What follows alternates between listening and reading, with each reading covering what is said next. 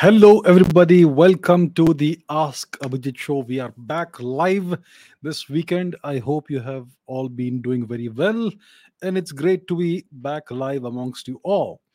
So, as always, let's see who all is there on the live chat. I can see a whole lot of people. Sabana, Arpita, Saitama, Saurabh, Ashwin, Rishikesh, Vivek, Samrat, Sagar, CBJ, Dutch, Van der Linde, Ishita, Sushrut, Vipul, Divya, Vaishnavi, Rakshasi, Raj, Haj, Ketan, Vankhede, Dhruv, Rajneesh, Karthik, Ayer, Will Nair, LMG, Pankaj, Kumar, Tyagi, TDC, Niharika, Martian, Herbie on Wheels, Shivansh, Pamal, Nandi, Dr. Amit Ruparelia, Somnath, O Lotus, Vishesh, Somya Jain, Janak, Ujwal, Dhruv Kumar, DK, Pramod Yadav, Bhavuk, Kishan, Moti, RP Ahas, Bharat, Shivansh, Foram, Aditya, Durga M, Tushar, Bandekar, Bauji, Kishan, Exasperated, Farago, AJ Rao, Debosman, Rajat, Garvit, Barno, Abhishek, Makarand, Sumedha, Asmenor, Zaina, Jyotishman, Rohan, Gotham, and so many other people. It's great to be back amongst you all live again. Geopolitical Dubey, Maximus Prime, Killfish, Jasman Raj Singh, Nita Rao, Sanat, Sumedha, Divya, and so on. Thank you so much for being on this live stream. So, with that said, let's go into the questions. As you know, today I'm going to take questions from the comments. I've done a few of the live streams in the past few weeks. There was a break of a couple of weeks because I was traveling, but yes. So today we're going to take questions from the comments, the questions you have asked in the comments. So let's get into it right away. What's question number one? Question number one is by Tata Dwipath. Anthony Albanese, boss comment on Prime Minister Modi. Those are just words. What do you think why do you think he said this? Yes, so recently Prime Minister Modi of India visited Australia. He was in Australia on the 23rd and the 24th of this month, May 2023.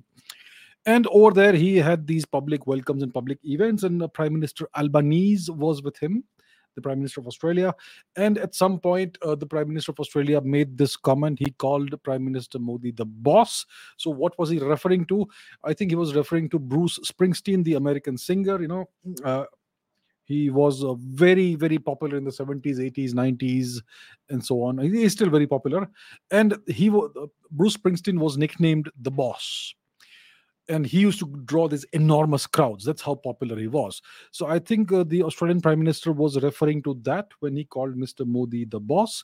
He means that Prime Minister Modi, whenever he comes to Australia, draws enormous crowds, the kind of crowds the Australian Prime Minister himself cannot draw in Australia. So that's why he made this comment, and that's what it was referring to. So what do I think of this? Well, it's a nice comment, but it's always nice to praise your guests and say nice things about them, right? It's good manners. It's a common courtesy, especially when you are hosting a visiting head of state. You say nice things about them.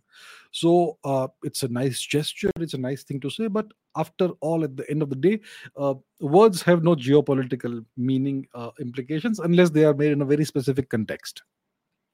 So in the past, Indian leaders of the past have been very susceptible to flattery. Mr. Modi is not one of those leaders. He's a new kind of guy.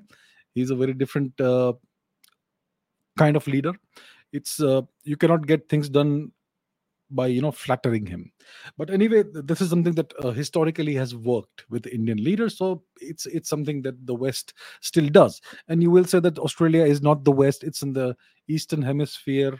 It's in the southern part, below the equator, south of the equator. Well, Australia is, when we talk about the West, we're talking about a political or geopolitical term, not a geographical term. And Australia and New Zealand are part of the West, even though they are physically, geographically in the East. So, so that's what Prime Minister Albanese meant by calling Mr. Modi the boss. He was praising Mr. Modi. He was saying a nice thing about him. He was comparing him with a mega star, Bruce Springsteen. And that's what it was. It has no geopolitical meaning or implication. It's just, you know, you're praising the person you're hosting, the world leader you're hosting. So that's all it is. There's nothing more to it than that. Okay, next question. Let's try and take as many questions as we can today. And then hopefully even some from the live chat if we get some time.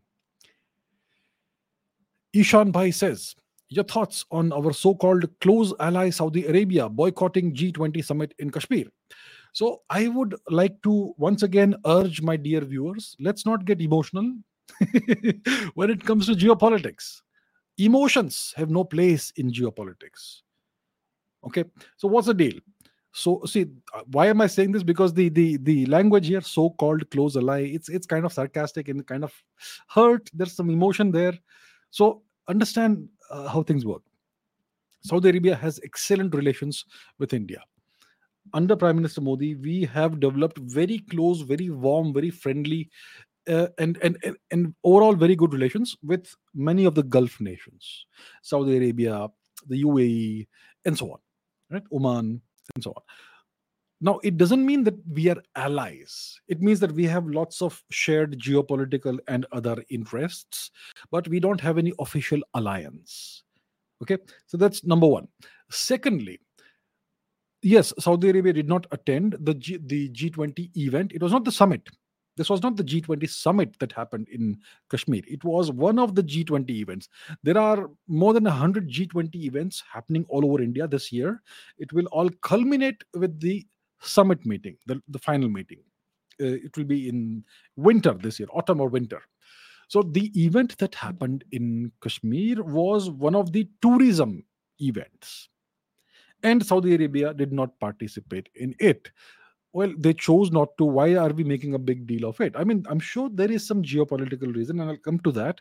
But listen, I attended the S20 Science Initiation meeting in Pondicherry. I think it was in February or March. I think most likely end of February or beginning March, thereabouts, this year. It was a G20 event, the initiation meeting of the S20 dialogue, of the S20 stream of the G20 thing. So I was there in Pondicherry in the initiation meeting, and the Saudis did not send a delegate. So are we going to start complaining that Saudi Arabia boycotted the science event, the S20 event in Pondicherry?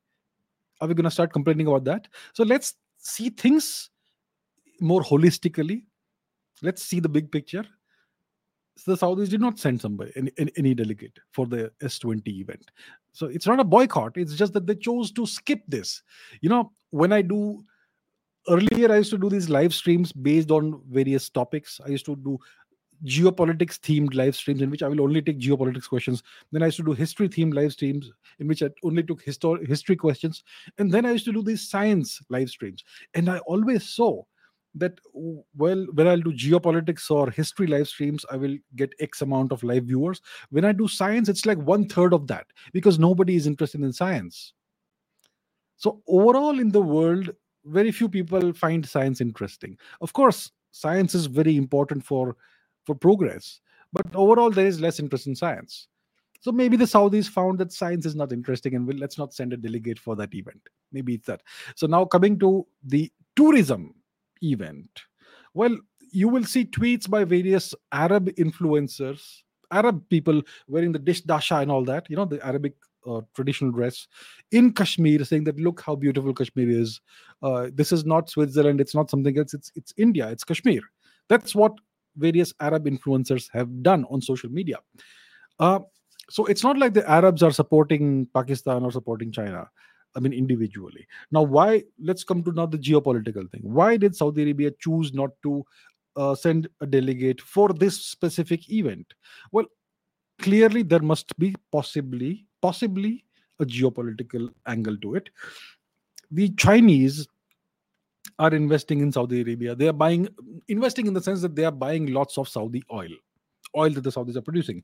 The Americans are no longer buying Saudi oil. So the Saudis need other buyers. And China is one of the major buyers. So is India. Okay, and recently there was some kind of agreement, a bunch of agreements that were agreed upon between President Xi Jinping and the Saudi government when Xi Jinping visited a few months ago, right? So clearly the Saudis, they give a lot of importance to their relations with China, and similarly with India as well.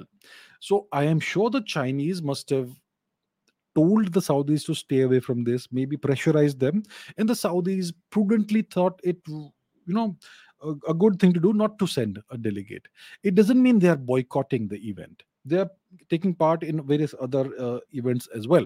They're just staying away from controversy. That's all they are saying. That's all they are doing. The Saudis are not anti-India. The Saudis actually, overall, if India were much larger, much more powerful, much richer, they would prefer India over China, and they would obviously want to hedge their bets and spread the risk overall. But that's how it goes. So most likely the Saudis did not want to get embroiled in any unnecessary geopolitical dispute or controversy. They're not taking this side or that side. They're staying out of it. So it doesn't mean that they are boycotting the summit or the event. They're just staying out of controversy. I'm sure there is Chinese pressure. So we need not look at it as emotionally as some kind of backstabbing or anything. It's nothing. It's no big deal. This is par for the course in diplomacy and geopolitics. We have to understand they have compulsions the same way that we also have compulsions, right? So that's how the geopolitical game is played. And we must not get emotional about every little thing. Always see the big picture. Overall, in the big picture, the India-Saudi Arabia relationship is excellent. So let's not, because they made a certain choice, we don't need to, get emotional about it and all that. I mean, if you look at India's record in the United Nations, we have voted against Israel so many times, including in the last couple of years also. So do we want the Israelis to get all emotional about this? No. Right? There are certain compulsions or whatever reasons. I will not go into the Israel angle right now. So it's all about, treading a very prudent path. And sometimes you don't do certain things. It doesn't mean that the relationship is bad. So look at it that way. Next. Tushar says, hypothetically speaking, if there is a Russian nuclear offensive on Ukraine, then the retaliation of the West would be from the ground of the US or Ukraine. That's okay. Where will the retaliation from the West come from? That's question number one. Secondly, how would the Bharatiya government react to it? Would they announce a lockdown-like step? Okay. Hypothetically, if there's a Russian nuclear attack, offensive on Ukraine, well, first of all, I think that is extremely unlikely. There is a certain red line nobody wants to cross. Nobody wants to cross the nuclear threshold the way the Americans did in 1945. Nobody wants to do such a thing. The Russians are not mad people. They're not crazy. Russia is a very rational nation, and Mr. Putin is not a madman the way the Western media portrays him. He's a very rational person. I mean, see the incredible restraint he has shown. Compare that with what happened in World War II. Yeah, who was the bad guy in World War II? It was Hitler. Do you see the behavior Hitler showed, and can you contrast it with the actions Putin is taking? Enormous contrast. Putin is not a madman. He's a very rational person. He knows exactly what he wants to achieve, and he knows exactly what he doesn't want to do. So he's very clear about his objectives. So, so he's not crazy. First of all, he's not a madman, and I do not see him crossing the nuclear threshold unless he has no other option.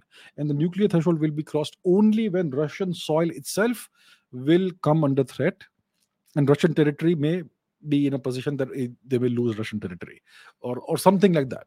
That's the only scenario in which I see the Russians using nuclear weapons. And then they would use tactical nuclear weapons to begin with. But hypothetically, since we are dealing with hypotheticals, let's say there is a Russian tactical nuclear strike somewhere in Ukraine, let's say. Then where will the retaliation of the West come from? It will not come from the ground of the US. If you look at the map, and there are maps available on Google, I'll not open and search for them, it will take time. But the Americans have nuclear weapons stashed away, deployed on European soil. There are nuclear weapons, American nuclear weapons, in various parts of Europe, including in Turkey. The Turks have American nuclear weapons deployed on their territory. And they're not in the control of the Turks. They're controlled by Americans on Turkish territory. Similarly, there are other European nations like Germany, I expect, Netherlands, and other nations. So essentially, they have encircled Russia to a certain extent. Let's go to the map. Oh, yeah. We must see the map. Where is the map? Here is the map. So let's go to the map. And let's take a look at this, all right? We must have the map. Maps are essential to understanding geopolitics.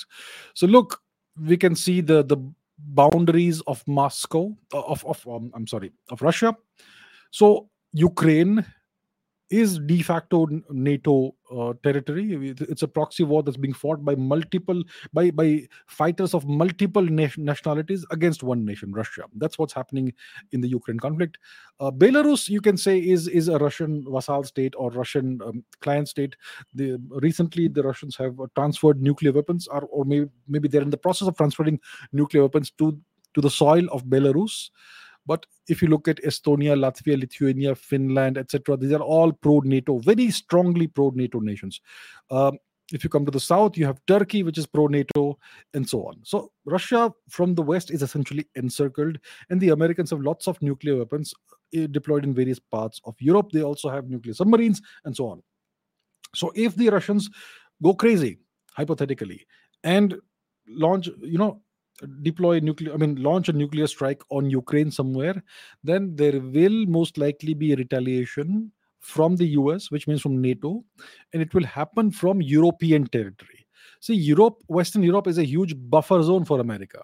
It is something that prevents the Russians from advancing westwards. That is the real utility of Europe for the Americans. So if there is a nuclear war to be fought, they will launch the nuclear strikes from Europe itself, so that any response will hit Europe and not the US. Okay? So that's the utility of Europe. It will be the buffer. It will absorb the brunt of Russia's nuclear retaliation if it ever happens. So the retaliation will not be from US soil, it will be from Europe or from Ukraine, in case Americans have any nukes there. I'm sure I think they don't have any. Okay, so that's the deal. First, that's the first part of the question. Secondly, how would the Bharatiya government react to a hypothetical Russian nuclear strike on Ukraine? It will be a very strong condemnation of Russia. That's what India will do. India will have no choice but to condemn Russia if Russia launches an unprovoked or first strike on Ukraine. If Russia is hit by a nuclear strike and then retaliates, India will not condemn it. But any nation who launches a first strike will get intense condemnation. What do they say in Hindi? Kadi Ninda or something like that. The harshest of condemnation. That's what you will get from India. So if Russia does it, that's how India will have no option but to respond. India will not announce a lockdown. What do you do with a lockdown? First of all, if there's a nuclear strike somewhere there in Ukraine or Russia, it's not going to affect India.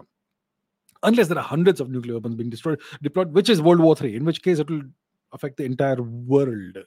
So imagine you have a nuclear disaster somewhere, okay? Imagine you're in some place on the planet, on the surface, you're staying in some city, and let's say 100 kilometers away, there is a nuclear explosion. Maybe a nuclear reactor explodes or a nuclear strike. By announcing a lockdown, what are you going to achieve? Radiation doesn't care about walls. Radiation flows through the air. Right? So for that, you have to understand a little bit of physics. So a lockdown will do nothing. Okay, if there is radiation poisoning and there's radiation in the air, a lockdown will achieve nothing. So there's nothing you can do about that. Okay, so that's, I think, the answer to the question. India will condemn such an action if it ever happens. I don't think it will happen. Aman Saini says, what can India learn from the Russia-Ukraine conflict? How can India ensure that it rises and get its lost territories back and forth? Okay, let's not talk about getting lost territories and Akhand Bharat and all that stuff. Let's address the actual question, the first part of the question. What lessons can India learn from the Ukraine-Russia conflict? So the first thing the first lesson India can learn is that you need enormous stockpiles of ammunition. You need millions of bullets. You need huge quantities of artillery shells. You need very large numbers of missiles, tens of thousands of missiles. And that's number one. You need lots of that. You need to have enormous stockpiles of ammunition and bullets and artillery shells and missiles, cruise missiles, various kinds of missiles, enough to last years, not 3 weeks or 4 weeks or whatever. There's no guarantee any war will be short and sharp. Wars can be drawn-out wars, long simmering conflicts. Look at what's happening in Ukraine. So you need enormous stockpiles of ammunition and missiles. That's number one. Secondly, we have seen that we have seen, not just in the Russia-Ukraine conflict, but also in the Azerbaijan-Armenia conflict, the increasing and critical role that drones, loitering munitions are playing. Very cheap loitering munitions and drones, quadcopters, they are playing a critical role in these battles and in this conflict. So a cheap drone can take out a tank. The Shahed drones can take out they can take out buildings and whatnot. And quadcopter, very roughly, very very quickly modified, rigged quadcopters can take out soldiers, enemy soldiers, in a very pinpoint manner from the sky, and you can actually see the whole thing happening. Terrible, but that's how it is. So we can no longer fight 20th century wars anymore. We have to firmly come into the 21st century and start utilizing 21st century technology. And, the new technology, the very cheap disposable technology like drones and all that, it's making very expensive weapon systems increasingly obsolete. So India cannot afford to be left behind this. The Indian strategic planners and thinkers and generals, etc., need to, I'm sure they're doing it, and nobody to lecture them. I'm saying these are the lessons that India needs to learn. We need to keep watching what's happening. In a sense, from the Western perspective, Ukraine is like a laboratory where you can see how the future wars will be fought. Yeah. So that's number two. The increasing and very relevant role that drones and new technology, unmanned systems, will play. Recently, we saw this video, this event in which a bunch of Ukrainian remote-controlled unmanned boats tried to take out a Russian warship. I think at least one of these boats was able to ram the warship. That's what it looks like from what we have seen. So if you have a boat which has no personnel on it, it's a high-speed boat, you either remote control it just like you would do with a drone, or you equip it with an AI system and you put explosives in that. Then that's a very cheap means of trying to destroy a warship. I mean, you can use $1 million missile like the, I don't know how much the BrahMos costs per piece. Must be close to $1 million BrahMos missiles. Instead of that, you use a $50,000 boat, and you use 20 of those. It's very hard to take out 20. So, that gives you a higher chance, a higher probability of taking out the warship. So that's another thing. So there are a number of these lessons to be learned. And thirdly, Russia has been able to withstand US sanctions because it is an autarky. What's an autarky? It's completely self-sufficient in all the critical resources. Completely self-sufficient in agriculture, completely self-sufficient in petroleum and oil and natural gas and coal and iron and all the essentials that it takes to have a functioning economy and a functioning nation. Russia is completely self-sufficient in this. And that's why they have been able to withstand the sanctions. The sanctions have done nothing, more or less nothing. Obviously, the Russian ruble has overall withstood the sanctions very robustly. There's been some fluctuations up and down, but overall it's been able to withstand these sanctions very robustly. And of course, Russia has been able to find outlets for its oil that it's no longer able to supply to Europe because of all this. So it's found outlets in China and India mainly, and other nations as well. So these are the things that have enabled Russia to withstand the sanctions, to survive the sanctions, and so far it's doing well. So these are some of the lessons. These are some of the lessons. I'm sure I can think about this for a couple of hours and list down a whole lot more points. But this is what I can think of off the top of my head. There's so many lessons that India needs to learn from this.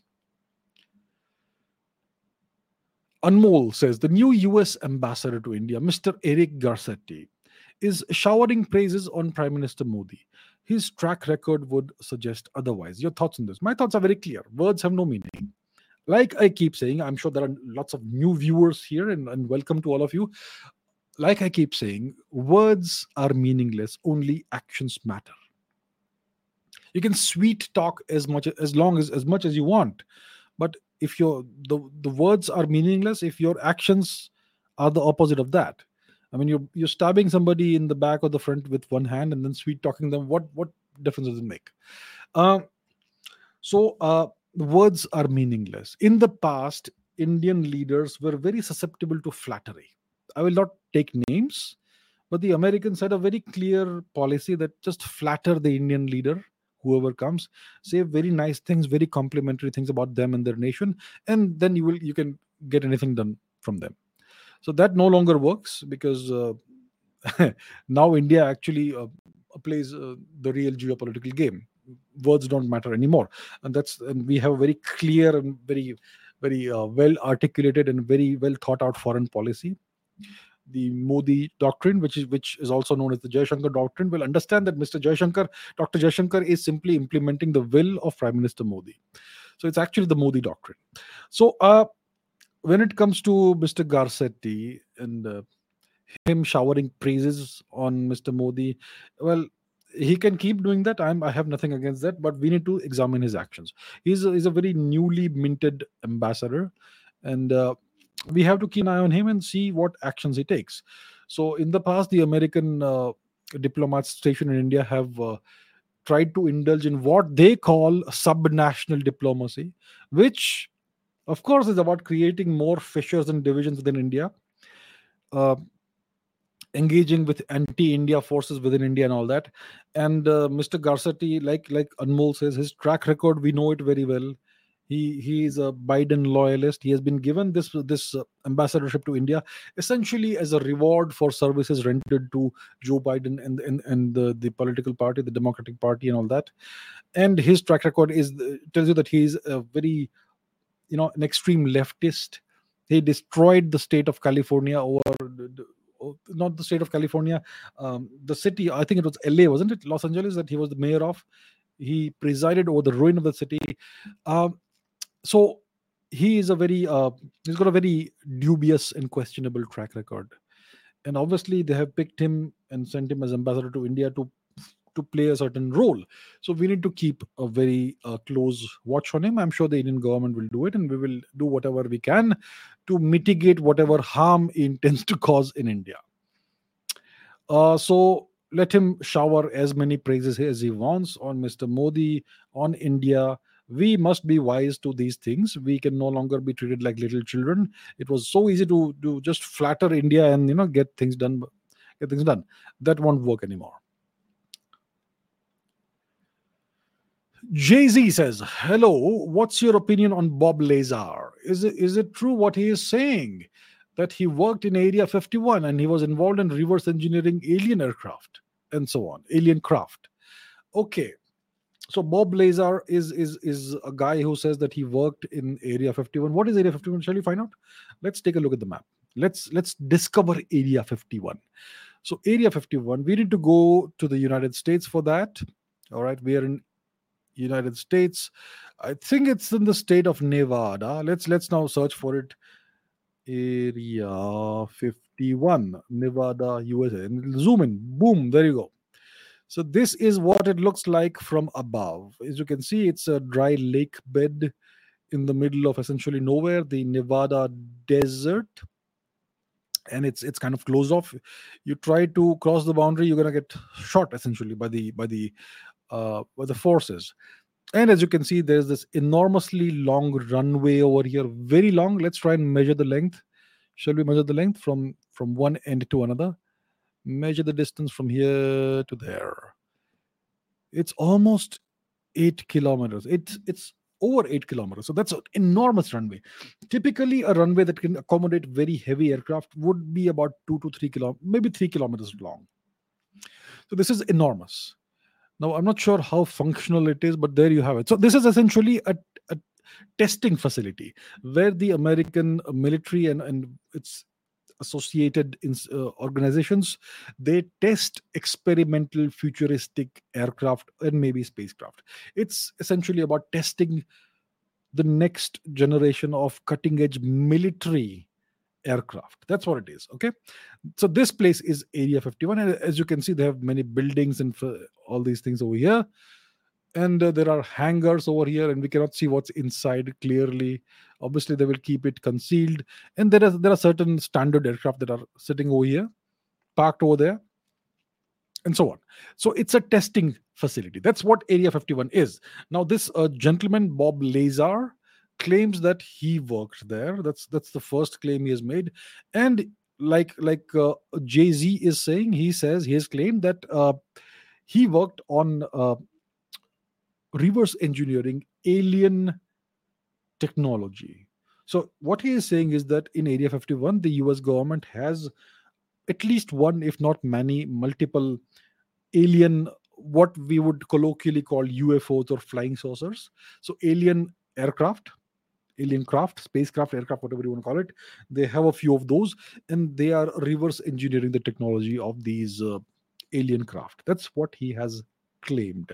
And there are also rumors or claims that they have some, alien extraterrestrial beings who died and whose bodies are preserved or kept over there, and so on. That's the claim that's been made. So now what can I say about this? So from my perspective, there are two options. There are two possibilities. There are two possible scenarios. One scenario is that Bob Lazar is telling the truth. The other scenario is that he is lying. And right now we are in a superposition of these two scenarios. Why are we in a superposition that he may be? Why is it so? It's because we don't have any evidence. See, if you make a claim, you have to present evidence to back up your claim. And if you make an extraordinary claim, you have to present extraordinary evidence. And the burden of proof always lies on the person who makes a claim. Understand this. That's how it goes.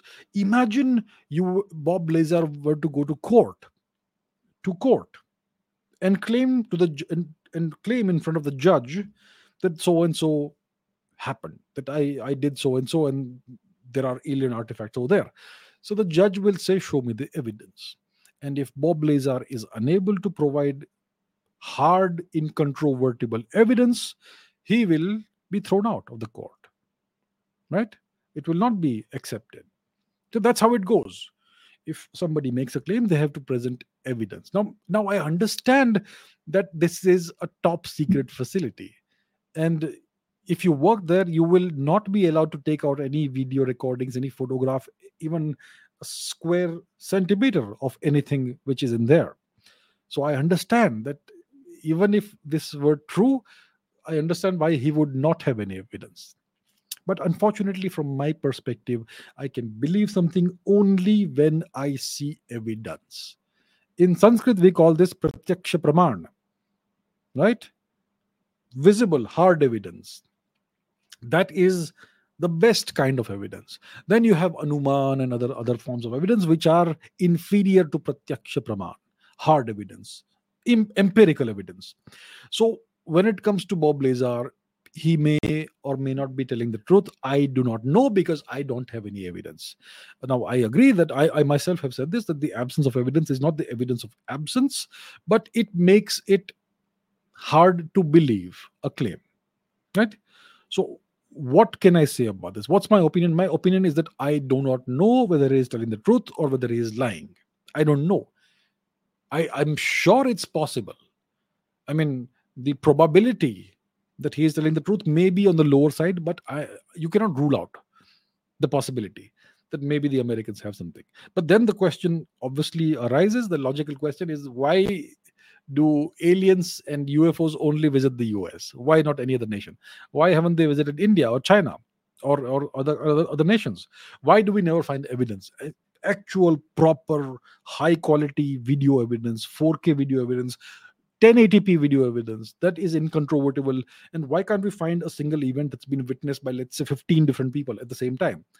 We never find such events, you know. So that's why it's kind of hard to believe this. So my opinion is that I don't know. I think that the probability that he is telling the truth is on the lower side, but I will not rule that out completely. But in the absence of evidence, I can say nothing about this. Jay says, what is Tabby's Star? And what's the big burning mystery about Tabby's Star? So Tabby's Star. So this is a very mysterious star that lies about roughly 1,500 light years from here, from the Earth. What is a light year? It's a unit of distance. Light travels at roughly 3 lakh kilometers per second. Is it kilometers? Is it meters? Look it up. It travels at an extremely high speed, okay, light. So the distance that light travels 1 year, that's called a light year. Okay, it was not kilometers, it was meters, okay? So it's 300,000 meters per second. That's the speed of light. Roughly, give or take. So in 1 second, light travels 300,000 meters. Multiply that by 60, by 24, by 330, 365. That's the amount of light distance it travels in a year. That's a light year. So Tabby's Star is about 1,500 roughly light years from Earth. That's number one. Now, this is one of standard main sequence kind of star, but there is something extremely mysterious about it.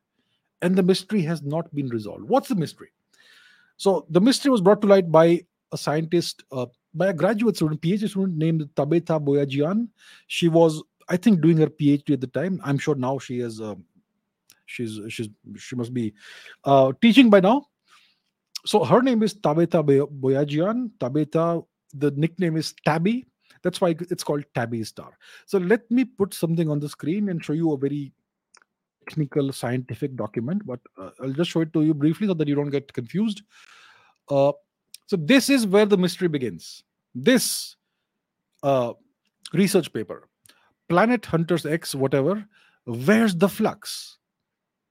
So after this paper was announced and published, this star became, you know, like a cause célèbre. It became big news. And even beyond the scientific community, it became big news. It became big on the media. So it's called the WTF star. Where's the flux? Okay, that's what where's the flux actually means, WTF.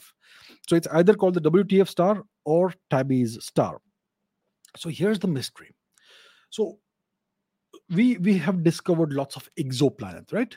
Planets that are in orbit around distant stars. One of the ways of detecting an exoplanet is to, point your telescope or your instrument, your detector at the star and see if you find certain dips in brightness. So in case the orbit of an exoplanet is directly aligned in the plane between us and that star, then momentarily that planet will come between us and the star while doing its orbit around the star. So when the planet crosses, when it transits the star, your instrument will suddenly witness and record a dip in brightness. And these dips, when planets go around stars, are periodic. Let's say a planet goes around a star once in 10 days. Then you will get a dip in brightness once in every 10 days on schedule. Okay, so that's how you detect, one of the ways of detecting exoplanets. So this star had this kind of detector instrument pointed at it. And what was detected was shocking.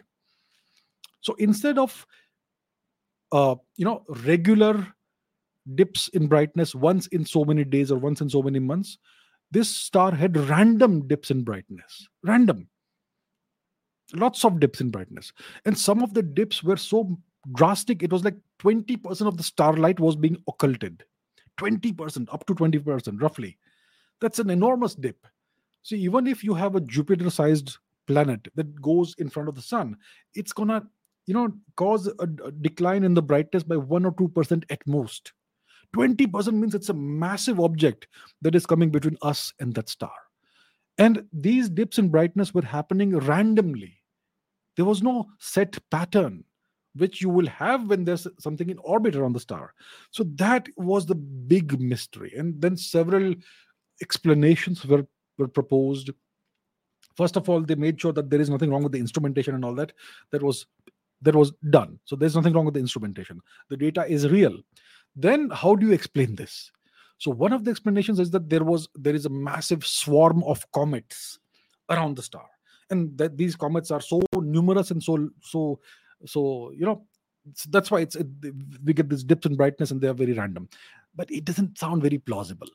I mean, how can you have a comet that shades out 20% of the starlight? That's weird.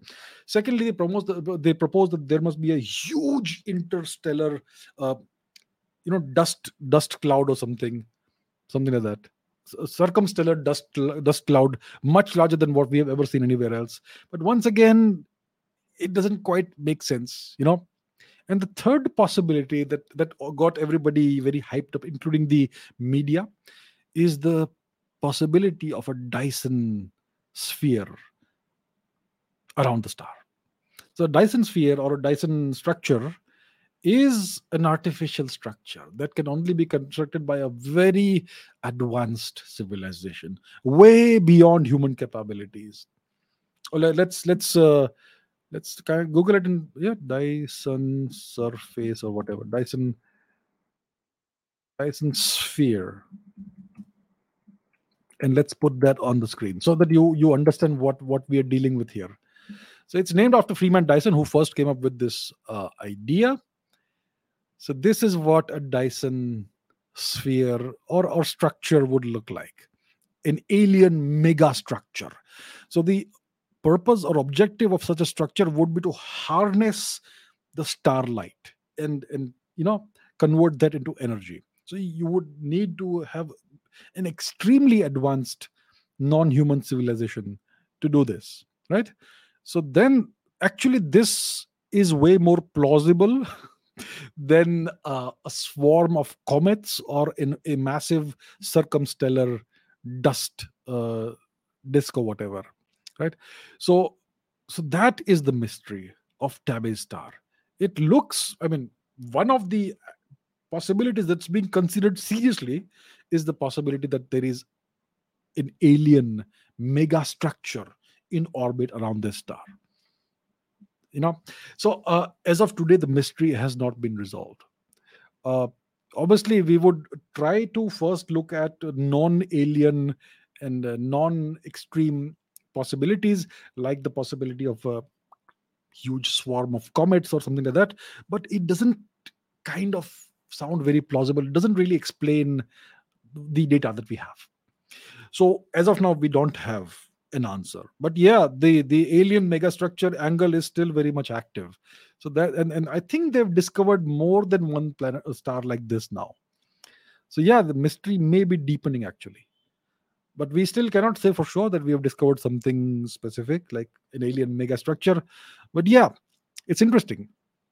So that's why the media, I think this was discovered in 2017, 2018, a few years ago. And there was a big media hype about this for a while. Now it's kind of receded into the background, but the mystery is still there. So that's what Tabby's Star is, and that's the mystery surrounding it. Interesting. Sahana says, what's happening to Earth's magnetic field? Why is it weakening? Are the magnetic poles shifting? What are the consequences? Okay, so the Earth has a magnetic field. Bzz. Magnetic lines of force that come out of the South Pole and re-enter the North Pole. Let's put an image on the screen so that you get an idea. Earth magnetic field. And let's put that on the screen. Now let me explain why we have a magnetic field as well and what's happening with it. So what does Earth's magnetic field look like? It looks something like this. Okay, this is a better image maybe. So if you see this image, you will see that the magnetic north and south poles are not exactly aligned with the geographic north and south pole. You go to the north pole of the Earth, you know exactly where the geographic North Pole is. There will be a marker there. You go to Antarctica, you will know exactly where the geographic South Pole is. You will find a marker there also. But the geographic North Pole does not coincide with the magnetic North Pole. And the geographic South Pole does not coincide exactly with the magnetic South Pole. The magnetic poles keep on moving over time. So as you can see, there is a difference between these things. Now, what creates the magnetic field? First of all, let's address this. Earth's internal structure. There you have it. So if you look here, the internal structure of the Earth is something like this. You have the crust, which on whose surface we live. Then you have the mantle, the outer core, and the inner core. The outer core is molten metal, mostly iron and nickel. And the inner core is solid metal. It's extremely hot. Why is it so hot? It's the heat that's left over from the beginning, the birth of the solar system. Yeah. So the liquid outer core, it keeps flowing. It keeps flowing, and this flowing, and the other cause of the heat is radiation inside the Earth. So the liquid outer core keeps flowing. It has currents, and the Earth also rotates, and we have currents, and you have precession, and you have the Coriolis effect. I'll not go into that and all. So that is what causes currents flowing, because you have charged particles and ions and all that. So you have currents flowing inside the Earth, electric currents, very powerful electric currents that flow along with the flowing of the molten metal. And these electrical currents, when they flow, they create massive magnetic fields. And that's why the Earth has these big magnetic fields, and a North Pole and a South Pole, North Magnetic Pole and South Magnetic Pole. And this magnetic field of the Earth, it protects us. Without it, we would not be alive. It protects us from solar radiation. It protects us from cosmic rays. So that's why the magnetic field is essential for life. And if the magnetic field disappears, then much of the water will start evaporating very fast and so on, like what happened on Mars. So that's why we have a magnetic field. In very, very, I'm giving you a very rough idea of why. Now, what's happening? What's happening is that the magnetic field, first of all, is weakening kind of, and it's moving. So I believe right now the magnetic field is moving away from wherever the North Pole is, magnetic North is. It's moving towards Russia. I think the speed is about 50 kilometers every year. That's significant. And similar is happening with the South Magnetic Pole as well. So the poles are slowly shifting. Now, this is a natural process. It happens. The last time, the pole reversal also happens, So the last time you had a pole reversal was nearly 1 million years ago, nearly. I think 700 or 800,000 years before today, or roughly 1 million years before today. And in between you have, a weakening of the magnetic field and all these things. So this is a natural process. It's a cyclical process. It keeps happening once in so many 100,000 years, maybe roughly 1 million years. And you have, the shifting of the magnetic poles. So what are the consequences of this? Firstly, if you have a weaker magnetic field, then what will happen is that you will have more cosmic rays and more of solar radiation impinging the surface of the Earth. So that could perhaps, possibly, or maybe definitely cause a higher incidence of skin cancer and things like that. So that's one consequence of that, the weakening of the magnetic field. And when the magnetic field becomes weaker, there are these migratory animals and birds, especially birds, that rely on sensing the magnetic field. They have the sixth sense kind of, they can sense the magnetic field. So if the magnetic field becomes weaker, then their migratory patterns may be affected. If the poles shift and reverse, then also you may have some consequences that we may not still understand yet. We may not be able to predict them. So that's the deal. So that's what's happening. It's a natural phenomenon. We cannot stop it. If it happens, it happens. When it happens, it will happen. So the poles, at some point in time in the future, will certainly reverse. The geographic North Pole will be the home of this magnetic South Pole eventually. That's what's going to happen in the future. When? I'm not sure when. We don't quite know when. It could happen suddenly. It could happen over time. We still don't understand very well because we don't have sufficient data about the internal structure of the Earth. We know there is this liquid outer core, liquid metal, but we don't know the nature of the currents and vortexes and all that. So we cannot model that in the absence of data. That's why we don't know how fast this happens and when it will happen. So that's the deal. That's what's happening to the Earth's magnetic field. It is weakening. That's a natural thing. It happens when the poles are moving away. It may strengthen also in the future, depending on the conditions inside the Earth. And I think we discussed some of the consequences of this. Rock RV says, could you please tell us about the Baudhayana Shrauta Sutra controversy? So, yeah, interesting. The Baudhayana Shrauta Sutra is a Vedic text, a late Vedic text. Why do I say it's late Vedic? Because it's part of the Krishna Yajurveda, the black Yajurveda, which is the fourth, I think the third or the fourth. Which Veda is it? Let me know in the comments or in the live chat. The Krishna Yajurveda. Okay, so it's a late Vedic text, and we don't quite know when it was later written. Clearly, more than 2,000 years ago, most likely much before that. But we still don't have a very clear idea of when the Vedic texts were written, the time frames, and all that. And I don't want to get into the controversy at all, the dating and all that. Yeah. So what's the controversy about? So first of all, let's talk about what the text is.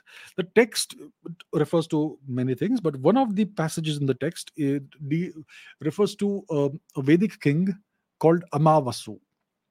Okay, he was one of our ancient kings from the late Vedic period.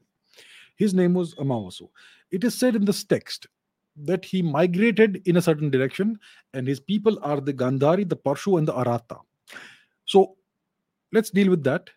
His people, it says, are the Gandhari, the Parshu, and the Arata.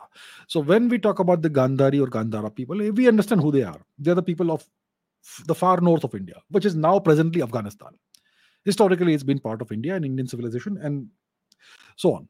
So when it says his people are the Gandhari, we know it's the people that once lived in present-day Afghanistan, our people. Who are the Parshu?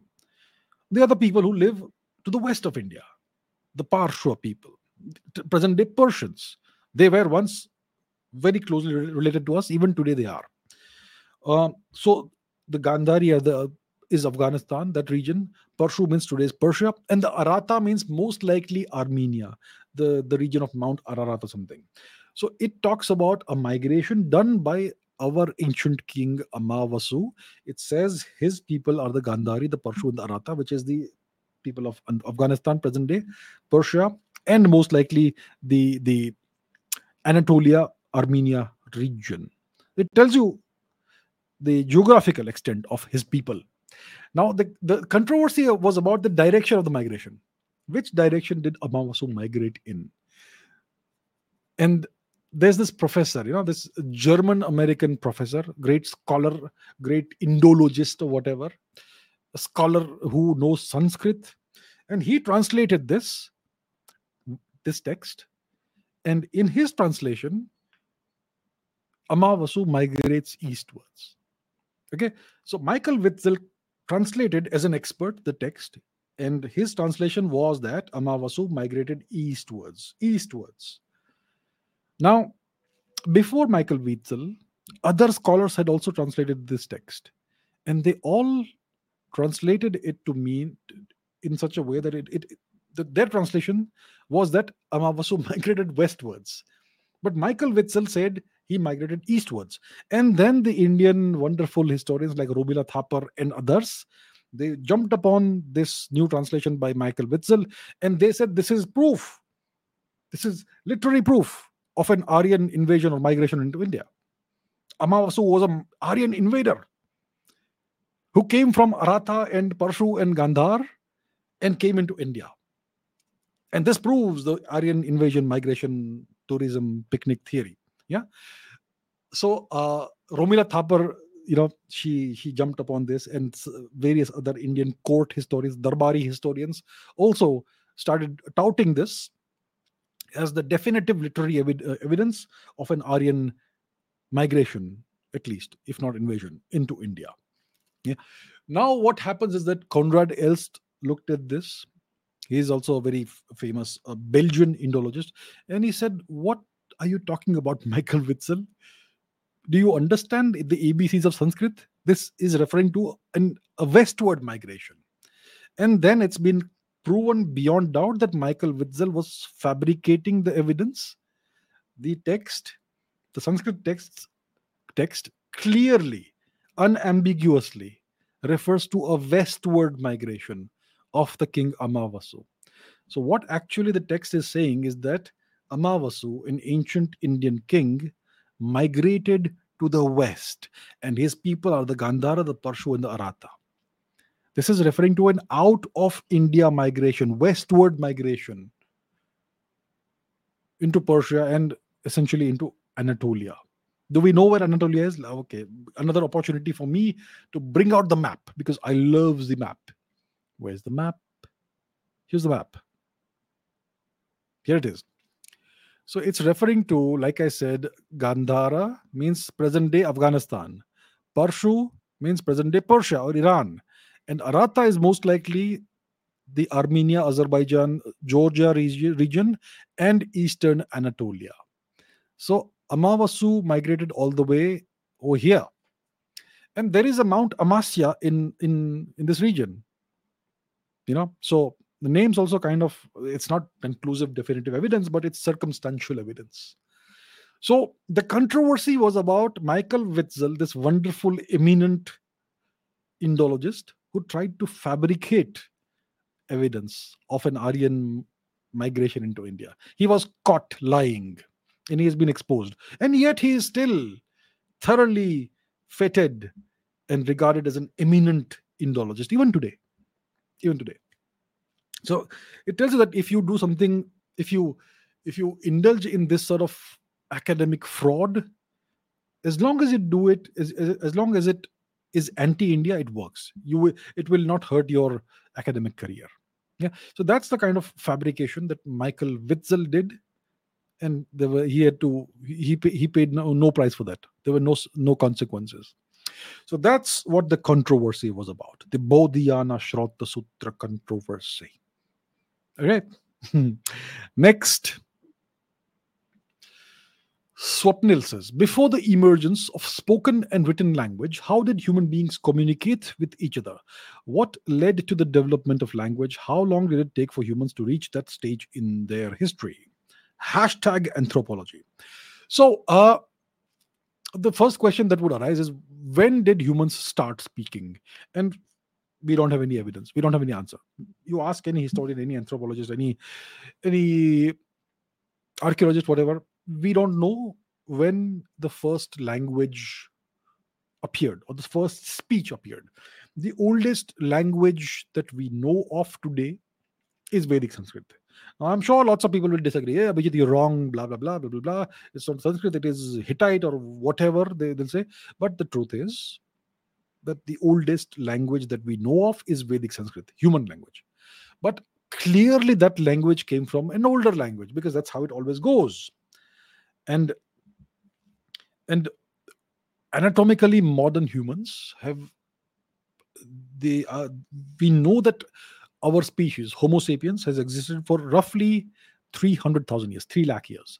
The oldest evidence of Homo sapiens, anatomically modern Homo sapiens, is from Jebel Irhud in northern Africa.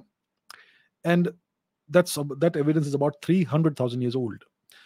So if those skeletons or bones, artifacts, remains that were discovered represent anatomically modern humans, they would have been able to speak just the way we do. And there is no evidence that they were less intelligent than us. So let's assume that humans were speaking 3 lakh years ago, 300,000 years ago. But it doesn't mean they suddenly started speaking overnight. Maybe they were speaking before that. Maybe our Neanderthal cousins, ancestors, some of them. Some of us may have Neanderthal ancestors. Mostly Indians don't have it, but overall. So maybe our Neanderthal cousins also may have been able to speak. We don't know. So there's nothing, when you see the human skeletal structure, there is nothing to suggest that there is the capability for speech, the ability to speak.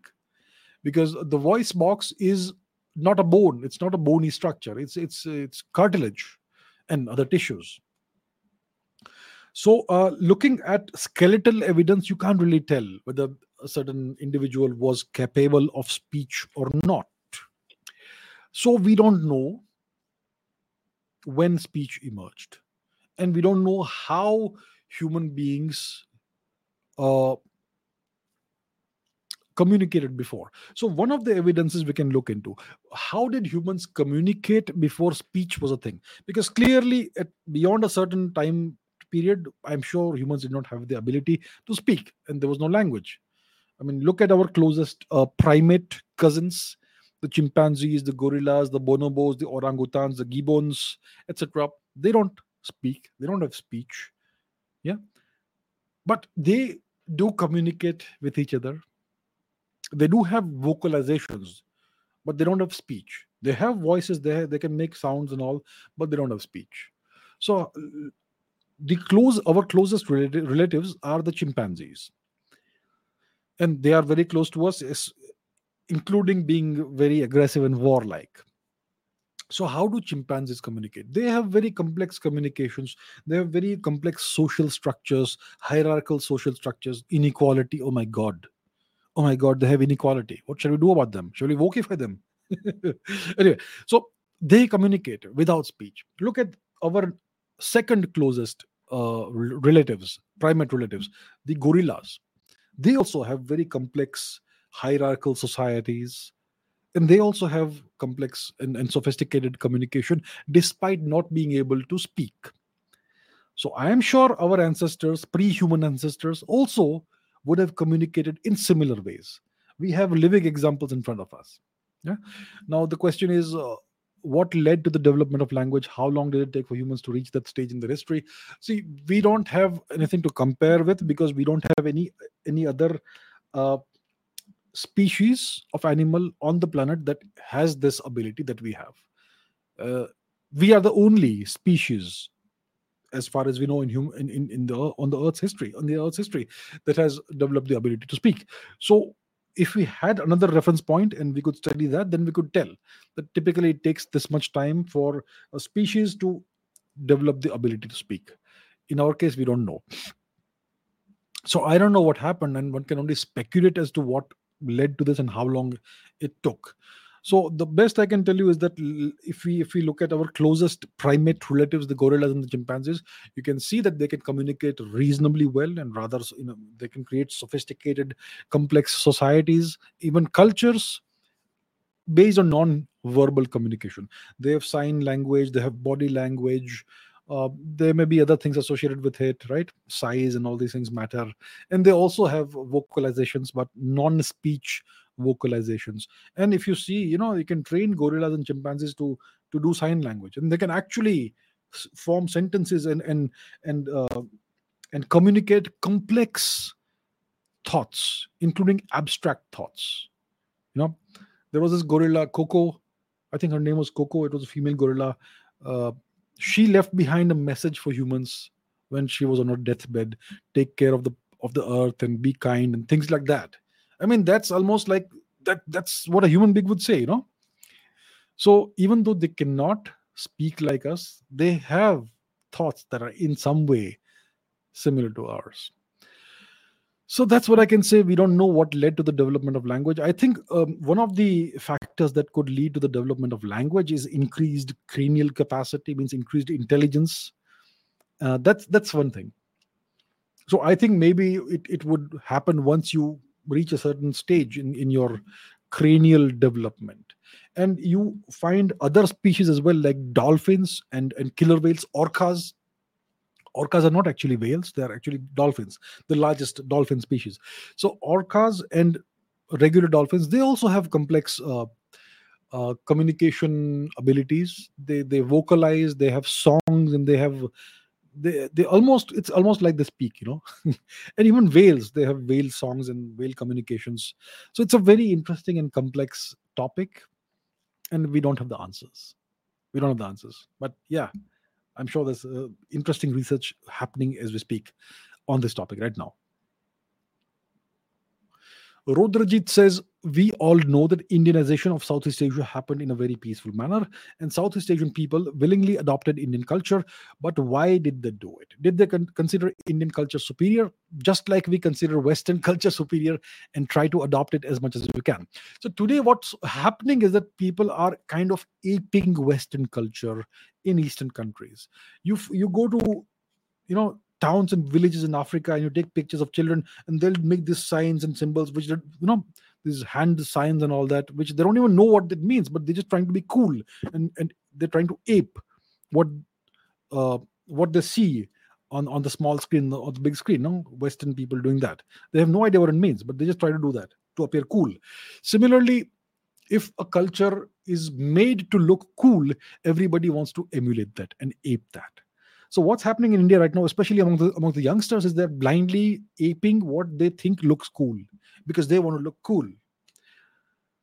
It's not that culture is superior, but it has been made to look cool. So that's that point. Now, why did the Southeast Asian nations, peoples, adopt Indian culture? They did not adopt Indian culture wholesale. They absorbed elements of Indian culture and practices into their own way of life.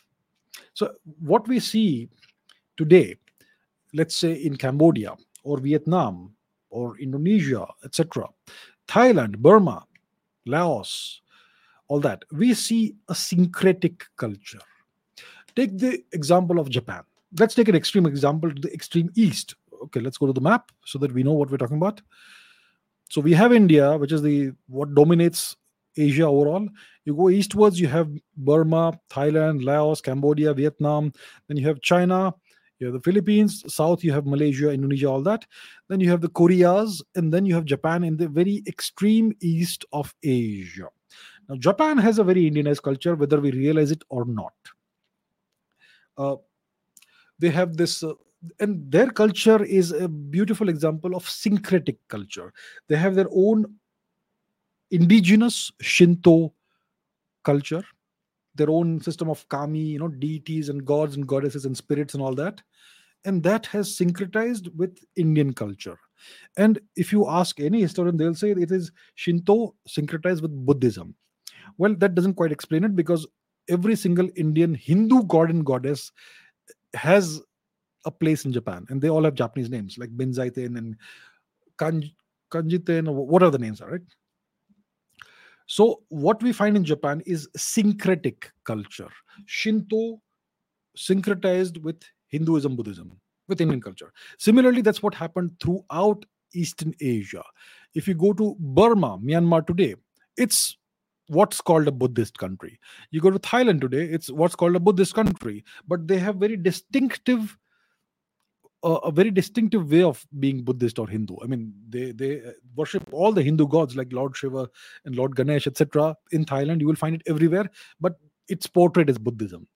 But it also has very distinctive Thai elements. So what happened is the question.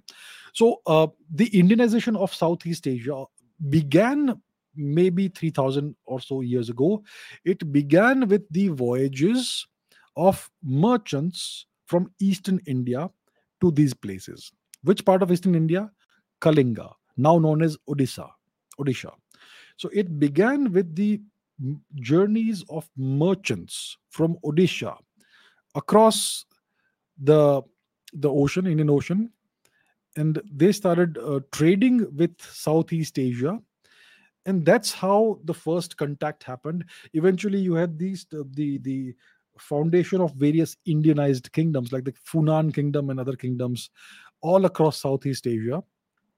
And we know there was no violence, there was no military conquest until 1,000 years ago, the Chola conquest. But that comes very much later in the day. So why did they adopt lots of elements of Indian culture? I mean, eventually, all of Southeast Asia was Hindu. Then it became known as Buddhist. I mean, Angkor Wat is a Hindu temple, the largest Hindu temple that we know of in the world. Indonesia was entirely Hindu. The Majapahit phase of Indonesian history is their golden era. The Philippines were a Hindu region, and so on. How did this happen? Hinduism never spread through force. It spreads through diffusion, slow diffusion. So maybe it is possible that they may have considered Indian culture superior because Indians had this technology. They could travel vast distances on ships. The Indians had huge ships, very sophisticated ships, and maybe Indians from of that time, unlike today's Indians, were much more cultured and refined and better behaved, perhaps, our ancestors, right? And so overall, they must have appeared very cultured, very refined, very superior in some ways, very well behaved, very kind. And maybe this made an impression over centuries, and maybe people started trying to emulate that. And obviously, when you're wealthy, people want to emulate that, your customs. The main reason why everybody wants to ape the West today is because the West is so prosperous. They have acquired all the wealth of the world in the past 500 years. And when you have so much wealth and everything is well organized, you obviously appear superior, and people want to try to emulate you. So India was that in the past. India accounted for 2,000 years ago. Angus Madison's research tells us that India accounted for at least a third of the world's GDP. And actually, it most likely accounted for more. So maybe 3,000 years ago, India would have accounted for half the world's GDP. It's very possible. So when you are that rich, that prosperous, you have high technology, and you are so cultured and refined and civilized and kind and compassionate and all that, and when you have fair trade practices and all those things, unlike the banditry that the British indulged in, then people want to be like you. So I think that was the reason why all these nations slowly over time started absorbing Indian culture. And that's how the entirety of Southeast Asia was Indianized. China was Indianized. Japan was Indianized. Everything was Indianized. And then in the past 1,000 years, because India fell so drastically because of foreign occupation, that's why Indian influence slowly faded away. And we still have it. And still, many of these nations still have a lot of Indian influence. Geopolitical Dubey says, the US is still a military and economic superpower, but in the development of hypersonic missiles.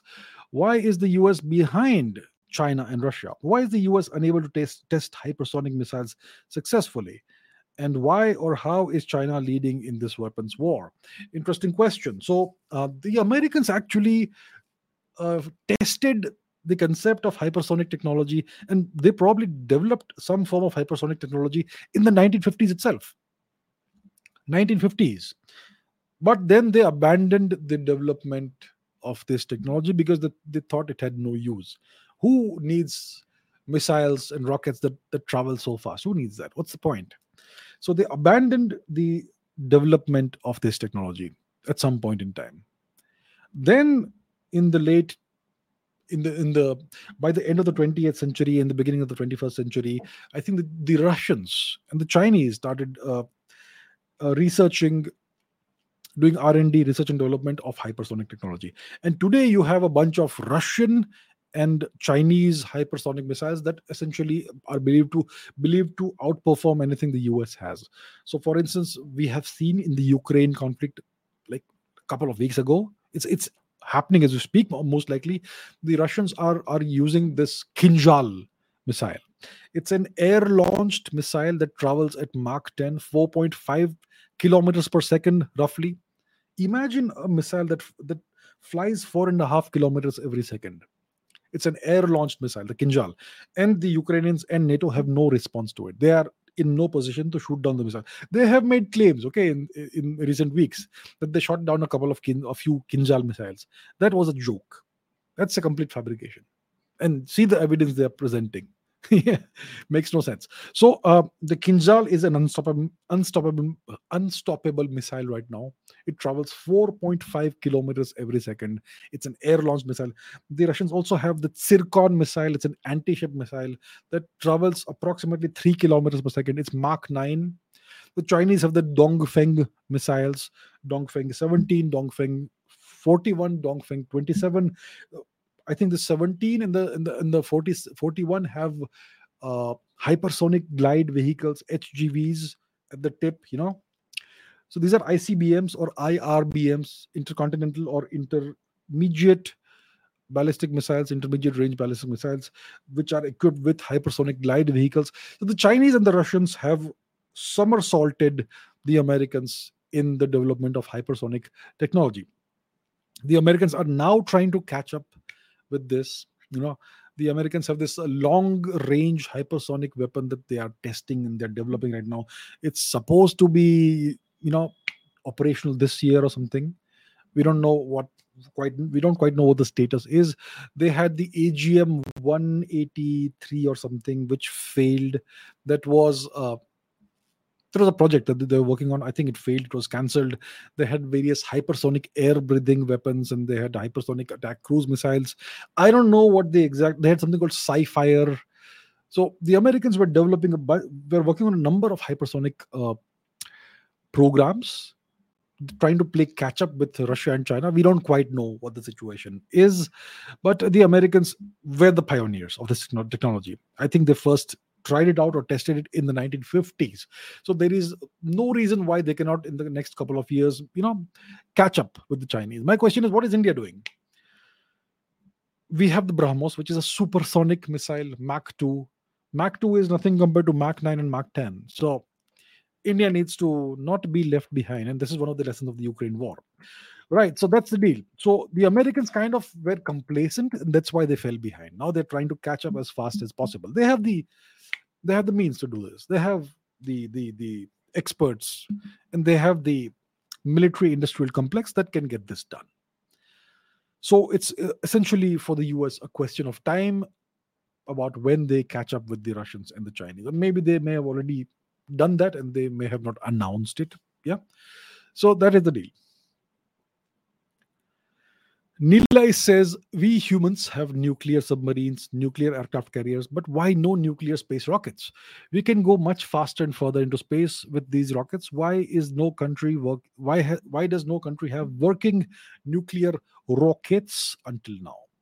Well, do you know the nuclear? See, one of the reasons why we don't use mostly nuclear propulsion in missiles and rockets is because when let's talk about missiles first. A missile is designed to crash, right, and destroy the target. If you have nuclear propulsion, it's gonna cause nuclear pollution, nuclear fallout. So that's something nobody wants. And yet the Russians have such a missile. So the Russians had announced, I think in 2018 or 2019, I think 2018, a nuclear-powered cruise missile. Let's put that on the screen. Check it out.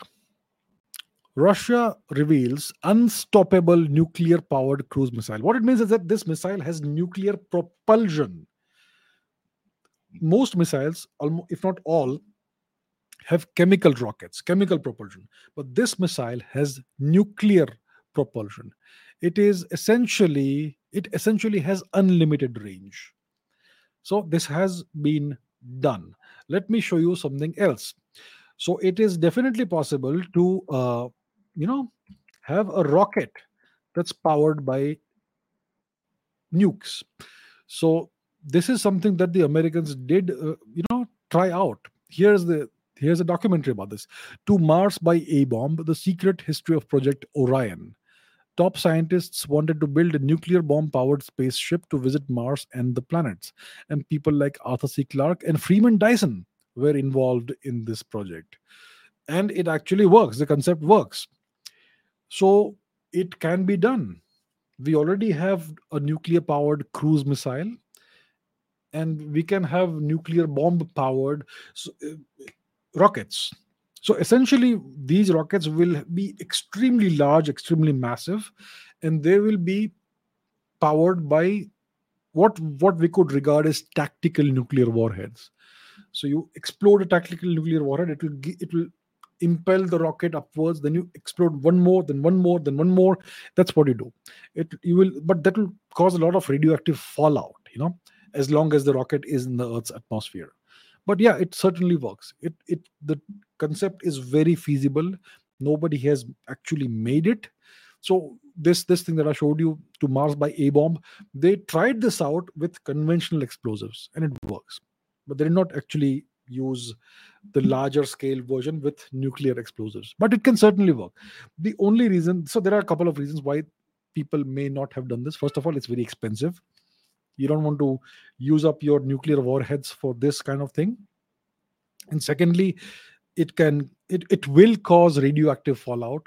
When you explode a nuclear weapon, it's going to release radioactive material into the atmosphere. So that is radioactive pollution, radioactive fallout, and that is something nobody wants. Thirdly, if something goes wrong and the rocket crashes, all that nuclear fuel, etc., will be spilled either on the ground or in the atmosphere, and that's again a radiological disaster. So these are the reasons why it has never really been done. But the Russians have a nuclear-powered cruise missile, and this sort of large-scale nuclear-propelled rocket can certainly be built, and the technology more or less exists for doing that. Okay, two questions. Mazhar Chachar says, what are the key factors behind the recent clashes between Afghanistan and Iran along their shared border, and how might these incidents impact their bilateral relations moving forward? And Ronak says, there's recent news about the Taliban fighting against the Iran military. How does Iran perceive the Taliban? What's the conflict between Iran and Taliban all about? Okay, interesting question. It's about water. Let's take a look at the geography. Okay, let's take a look at the geography. Let's put the map on the screen as always. Here is the map. Let's remove this thing over here. So we are in our own neighborhood, Afghanistan, Iran. Now there is a very famous river in Afghanistan. This is the Farah River. I'm looking for another one. Is it? Which river is it? Is it this one? The Haetumant. This is the Hanut. Which river am I looking at? This is the Helmand. This is the river behind the entire matter. So today this river is called the Helmand. In the past, let's say 2000 years ago, it was called the Haetumant River. And even before that, it was called the Setumant or Setubandha River in Sanskrit. It means a river on which there is a dam or a bridge. A dam, most likely. So in the ancient days, when Afghanistan was still Gandhara, our ancestors had dammed this river and they called it the Setubandha or Setumant River. Eventually, it came to be known as the Haetumant, and now it's called the Helmand.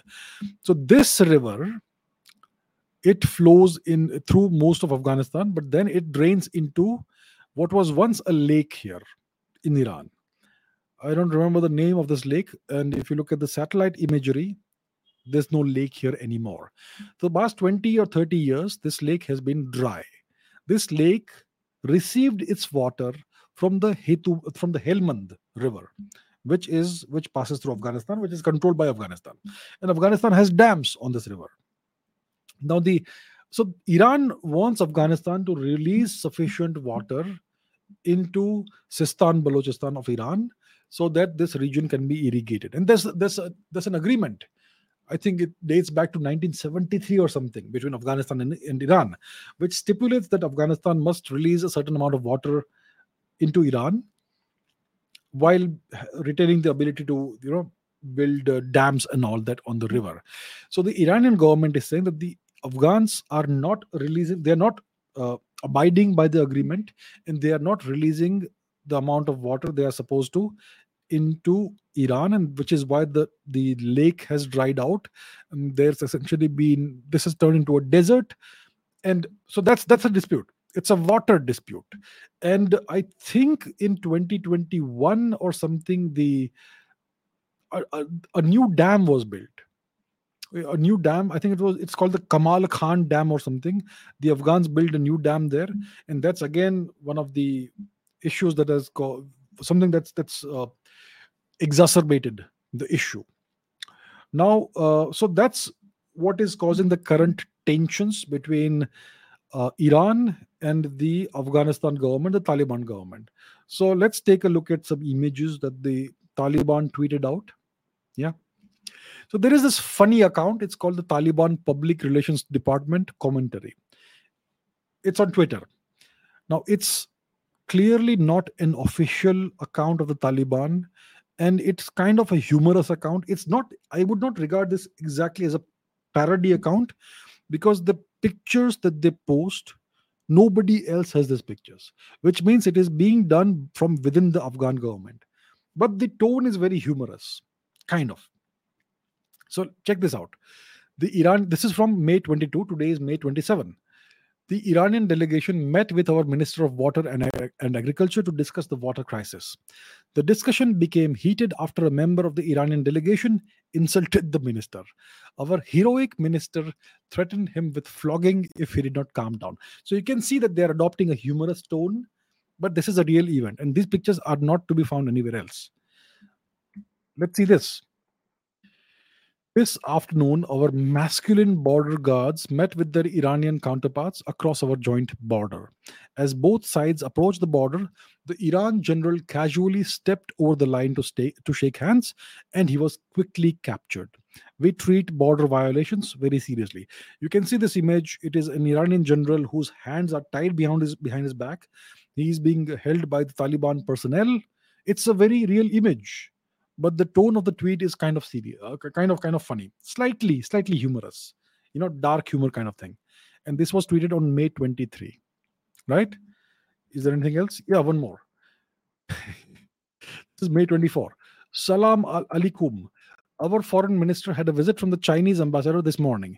He has offered to resolve the water dispute with Iran and is scheduled to fly to Tehran this afternoon. Our message to the Iranians is stiff and straight. Calm down, brothers. So there is something brewing here. This may or may not be an official or unofficial Taliban account, but what they are tweeting is very real. And these images you will not find anywhere else. So that's one thing. So that is one source that we can look at. Something is brewing. The situation is not very, very happy, very, very calm. There are tensions on the border. Let's see another one. This is an Iranian Twitter account. Iran International English. The Iranian president's warning to Kabul over Iran's water share from the Helmand. Okay, they call it the Helmand. Helmand River has been mocked by a famous member of Taliban known as General Mobin, who is seen in this video offering President Raisi a gallon of water from the river. Take this and don't attack us. We are terrified. So in this video, the Taliban guy takes a yellow gallon container of water from the river, and he offers it to Iran, says, please don't attack us. We are terrified of you. You know what this signifies? The Taliban suicide bombers are infamous for wearing yellow jackets or yellow something. So it is this video, it serves to mock the Iranians, make fun of them, and also it implicitly threatens them. That's what this is. That is the significance of this yellow bucket or container or whatever it is. It's an implied threat to Iran. So as you can see, relations are not good between Iran and Afghanistan. There is tension brewing between these two nations. It's about water. The Iranians are demanding that the Afghans release more water. The Afghans are saying that there is drought. It's not raining and we don't have enough water. Then that's why your lake is drying out. The Iranians are saying we are not stupid. We have scientists, we have meteorologists, we know what's happening. You are deliberately withholding water from us, our fair share of water. That is what's happening. It's a water dispute. And the Taliban seems to be very confident. They're kind of mocking the Iranians. So as you can see, Iran and Afghanistan are not quite getting along.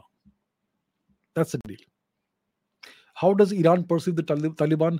I expect that the Iranians are happier with the Taliban than the previous regime, which was a US puppet regime, but they still seem to consider the Taliban to be kind of a nuisance. That seems to be the kind of thing that is, And recently, President Raisi of Iran had kind of threatened the Taliban. He had used what we could call robust language with respect to this crisis, and the Iranians are the Taliban are retaliating in this mocking fashion. So that's the interesting situation that we are seeing, the developments between Iran and Afghanistan. Okay, let's see how many more questions we can take. Saurabh says, what is the Zend Avesta? When was it composed? Is it contemporary with the Vedas? There Why are there priests known as Artvana? Is there any connection with Atharva Veda? Okay, so the priests, the Zoroastrian priests, are not called Arth, whatever this is. They're called Atharvan. Athravan or something like that. Let me go to the Encyclopedia Iranica and show it to you what their priests are called. Just give me a second. And I'll get to this Avesta as well. So yeah, this is it. Athravan. This symbol over here that you see on the screen is the theta, the Greek theta. Theta. So this is pronounced as Athravan.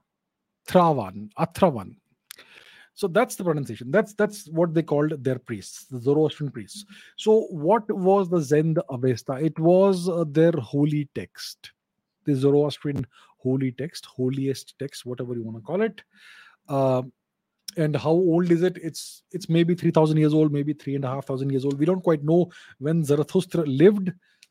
So because, all the records of Iran's history were destroyed after or during the Arabic invasion of Iran some 1,400 years ago.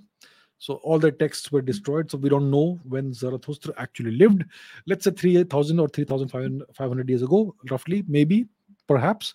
So in that case, that's how old the Zend Avesta is. It is the holy text or the holiest text of the Zoroastrian religion. And it has a section called the Gathas, which is a term we all understand in India as well. Gatha means katha, stories, which deals with his life, the life of Zarathustra. So that's what it was. Was it contemporary with the Vedas? I don't think so. It most likely came after the Vedas. So that's what it is. The priests were called Athravan. And is there any connection with the Atharva Veda? Maybe. See, India and Persia was a daughter civilization of India. And today many Persians look very different from Indians, don't they? There are many Persians who look almost like Europeans. You will find a certain small percentage of Persians, Iranians, who have blue or green eyes and blonde hair and skin that looks like, the skin of Europeans, white skin. That's not how the original Iranians looked. The original Iranians had light brown skin, dark eyes and dark hair. They would kind of look like me, kind of. But why do some Iranians look very different today? It's because when the Turkic, Nadir Shah, who invaded India and slaughtered 100,000 people in one day in Delhi, he was the king of Iran, right? He was a Turk. So his dynasty, his father and him, and that time period, that's when lots of individuals were settled in Iran from the Caucasus region. Let me show you the Caucasus region in case we need to look at that. Where's the map? Okay, here's the map. So the Caucasus region is the Kavkaz region. It's the region between the Black Sea and the Caspian Sea. The Azerbaijan, Armenia, Georgia region, Dagestan, Chechnya, all that, which is now part of Russia. That's north of Iran. Iran regards that as Greater Iran, but the people who live there in the Caucasus region, ethnically, they are not Persians. They are most likely the descendants of maybe ancient Scythians. One of the languages spoken in this region is called the Iran language, and the Ossetian language is also spoken there. These languages are offshoots of the ancient extinct Scythian language. The Scythians originally were Indian, by the way. And that's a whole different story. We'll not go there.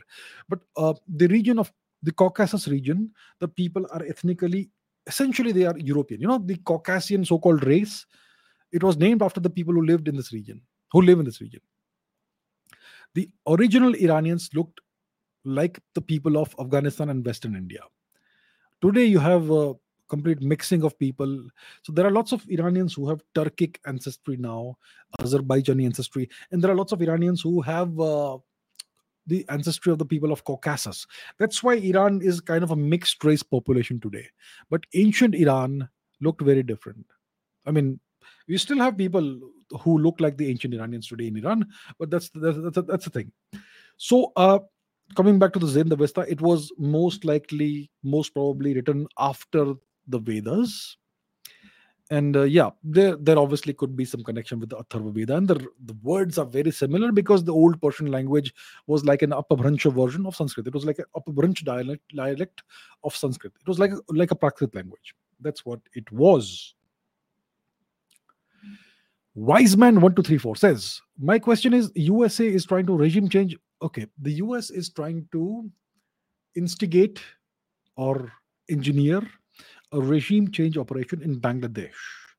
Is it for India or to check on China? Okay, so what evidence do we have of this? Let's Anthony Blinken. Let's take a look at Anthony Blinken's Twitter account. Who is Anthony Blinken? He is the Secretary of State of the United States. What that means is that he is their foreign minister. Okay, let's find his Twitter account. Where is this guy? Here he is. This is his Twitter account. So, May 24, he tweets this. He says, today I announced a new visa policy to promote free and fair elections. Full stop. Under this policy, we can impose visa restrictions on individuals and their immediate family members if they are responsible for or complicit in undermining the democratic election process in Bangladesh. My question to the United States is, what business do you have interfering in the democratic electoral process of a sovereign nation? Who appointed you to be the moral guardians of the world? But that's what they do, because they have the force, they have the powers, they feel they can do anything. So essentially, and you will see other tweets by Americans and Western people who are accusing, what's the lady? Sheikh Hasina, of being a dictator. So the thing is, she has been winning elections and they don't like it. The thing, why do they not like her, is it's because she has a pro-India policy.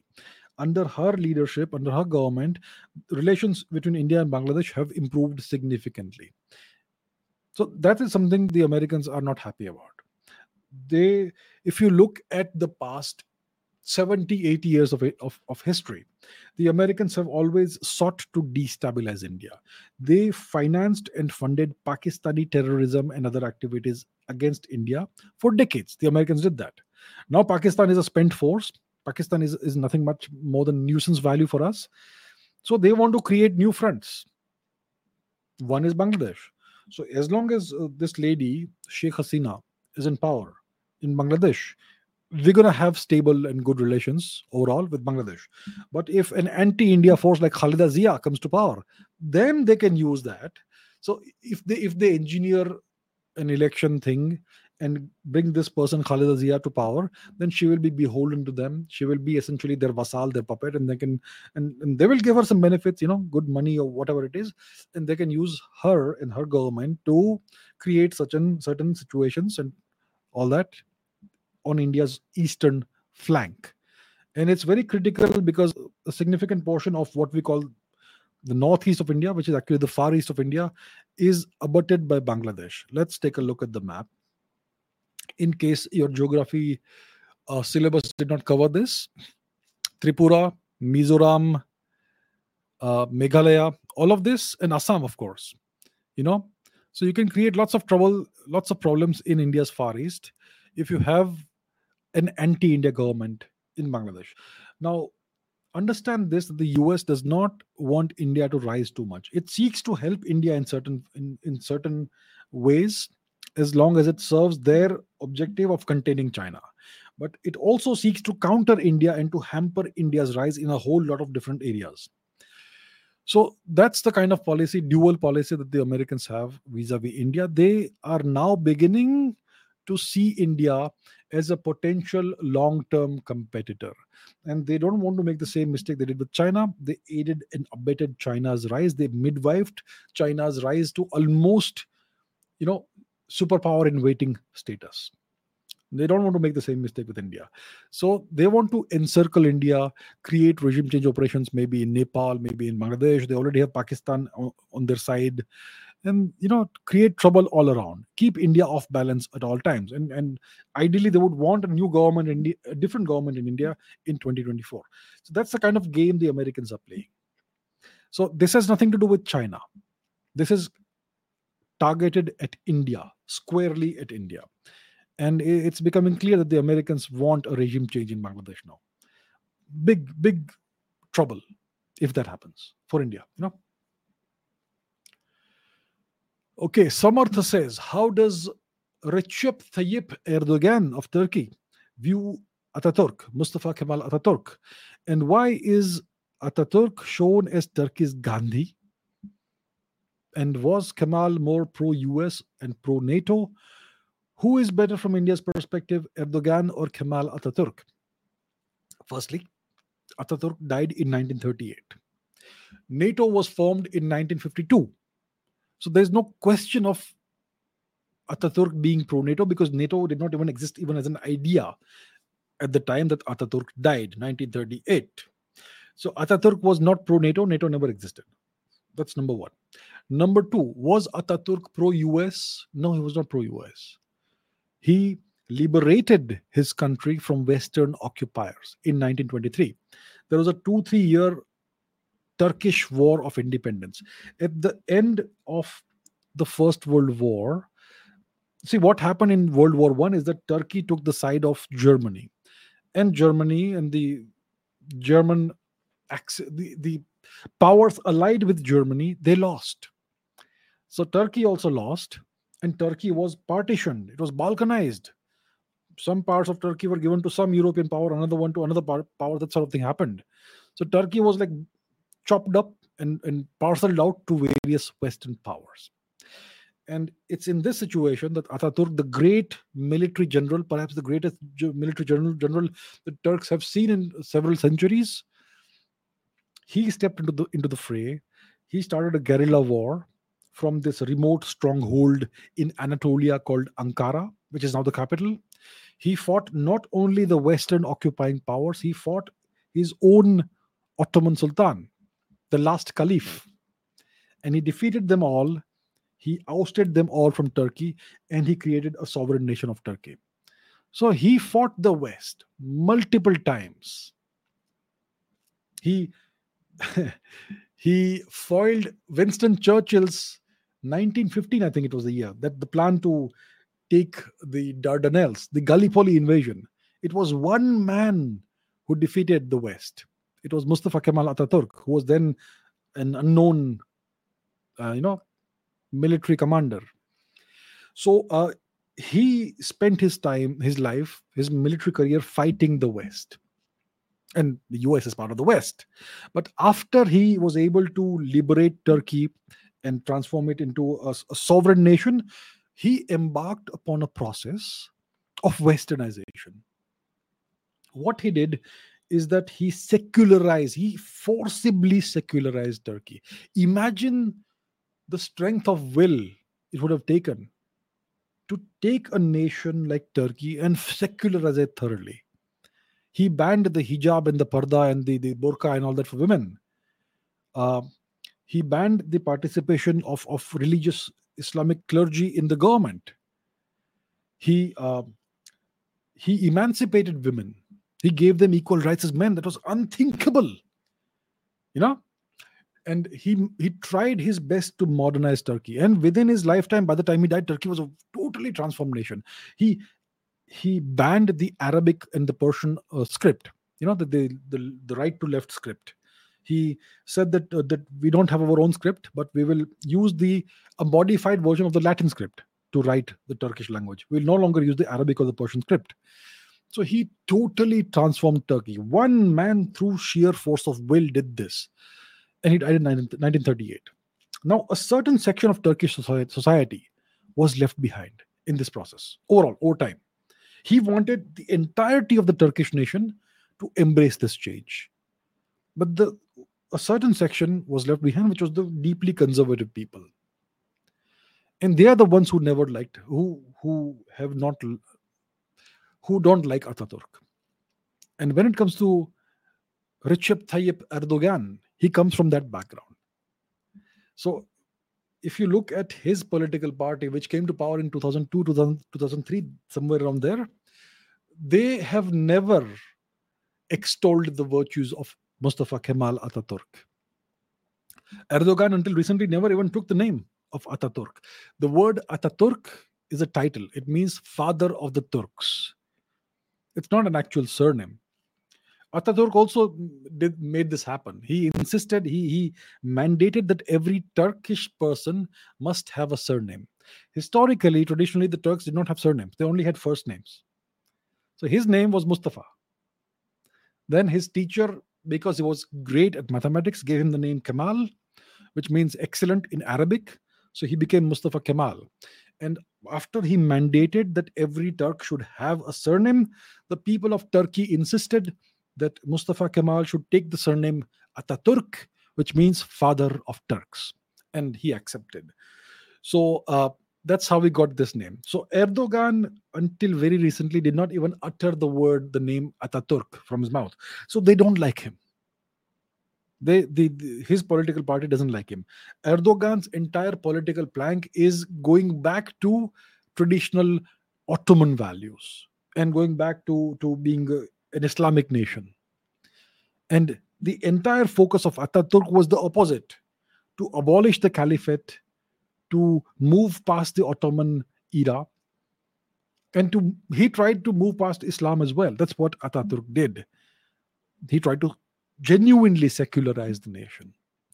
So Erdogan is trying to take the nation in exactly the opposite direction. So Erdogan does not like Atatürk. His political movement is anti-Atatürk. But just like India's politicians have to kind of pay lip service or more to Mr. Gandhi, similarly, in Turkey, they are forced to not be harshly critical or even slightly critical of Atatürk. They are forced to recognize him as the father of the nation. But Kemal Atatürk cannot be regarded as Turkey's Gandhi. Mustafa Kemal Atatürk won independence and sovereignty for his country through force. He forced the occupiers out of Turkey. He booted them out through military force. And then he transformed Turkey according to his vision. Mr. Gandhi did the exact opposite of that. I'll not go into that right now. So it is completely incorrect to even compare Mustafa Kemal Atatürk with Mohandas Gandhi. I could do a comparison video about that. And I think it'll be...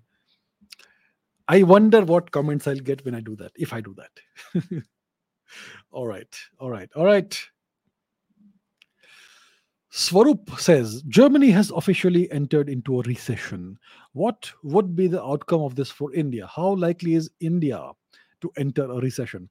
First, India has 0% likelihood of entering a recession. Look at any economic, financial, analysis. Of all the nations, India is the only nation that has a 0% chance of entering a recession. India is the only bright spot in the global economy. India is going to keep on growing as an economy for the next 2-3 decades minimum, as long as we have the right leadership. It's going to keep growing well. India is the only nation that has a chance of surpassing the United States as the world's largest economy in this century.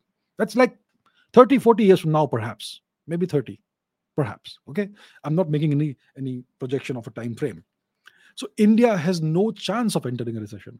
Germany has now officially entered a recession. Its GDP growth is negative. What does this mean for India? Overall, Germany is the economic engine that has powered Western Europe. And if Germany enters a recession, it's going to, be bad for the entirety of Europe. When a nation is in recession, its people become financially conservative. They stop spending so much. They start saving. They stop consuming. No extra expenditure. No going out to a restaurant twice a week or once a week. No splurging on entertainment. We will not watch 3 movies this month. We'll watch only 1 movie or maybe no movies. So you cut down on your expenditure. We'll not buy any luxury items. We'll not buy that new laptop or new iPhone or whatever it is. Right? When this happens, the nations that export such products face problems because there are fewer buyers of these things. So when it comes to make in India, we want to manufacture stuff in India and we want to export it to the world. We want to replace China as the world's manufacturing hub, right? So if the rest of the world is entering a recession, I'm not saying the whole world is, right now it's Germany, but you know, recession is like a disease. It kind of spreads, it's kind of contagious. So it could slow down to some extent India's economic growth as well, which is why recession in any part of the world is not good for the rest of the world. So overall, India should be careful. India should keep a very close eye on this, on what's happening in Europe. There is the Ukraine war that's happening, which has been precipitated by relentless NATO expansion eastwards. Russia were left with no choice but to do this. Otherwise, they would be in existential crisis for them. But now the Americans have blown up whoever has blown it up, the Nord Stream 2 pipeline. So that cheap, plentiful gas that was driving the economic engine of Europe has now dried up. Now the Europeans are being forced to import gas from the United States at 3 times the price. That is going to destroy your economy, and that's what's happening now. So Germany's economy is going in decline. It's in recession now. I hope other nations don't follow suit, but yeah, if there is recession in Europe, if this contagion spreads and the whole of Europe goes into recession, America's economy is also not doing well. If this happens, it's not good for India. So that's the thing. It means that it will end up slowing down India's economic growth as well. So unless you're a nation that exports raw materials, if you're a nation that exports oil and gas and coal and iron ore and stuff like that, then you can keep on doing this. Even then, a recession can hamper your output. But if you're exporting finished products, then it's going to hurt you a little bit more, maybe a lot more. So overall, it's concerning for India. That's what I would say. Saurabh says, the Egyptian, the Iranian, the Mesopotamian scripts and the Harappan script. The former 3 scripts were deciphered, but why has the latter one not been deciphered? Okay, so the Egyptian script has been deciphered.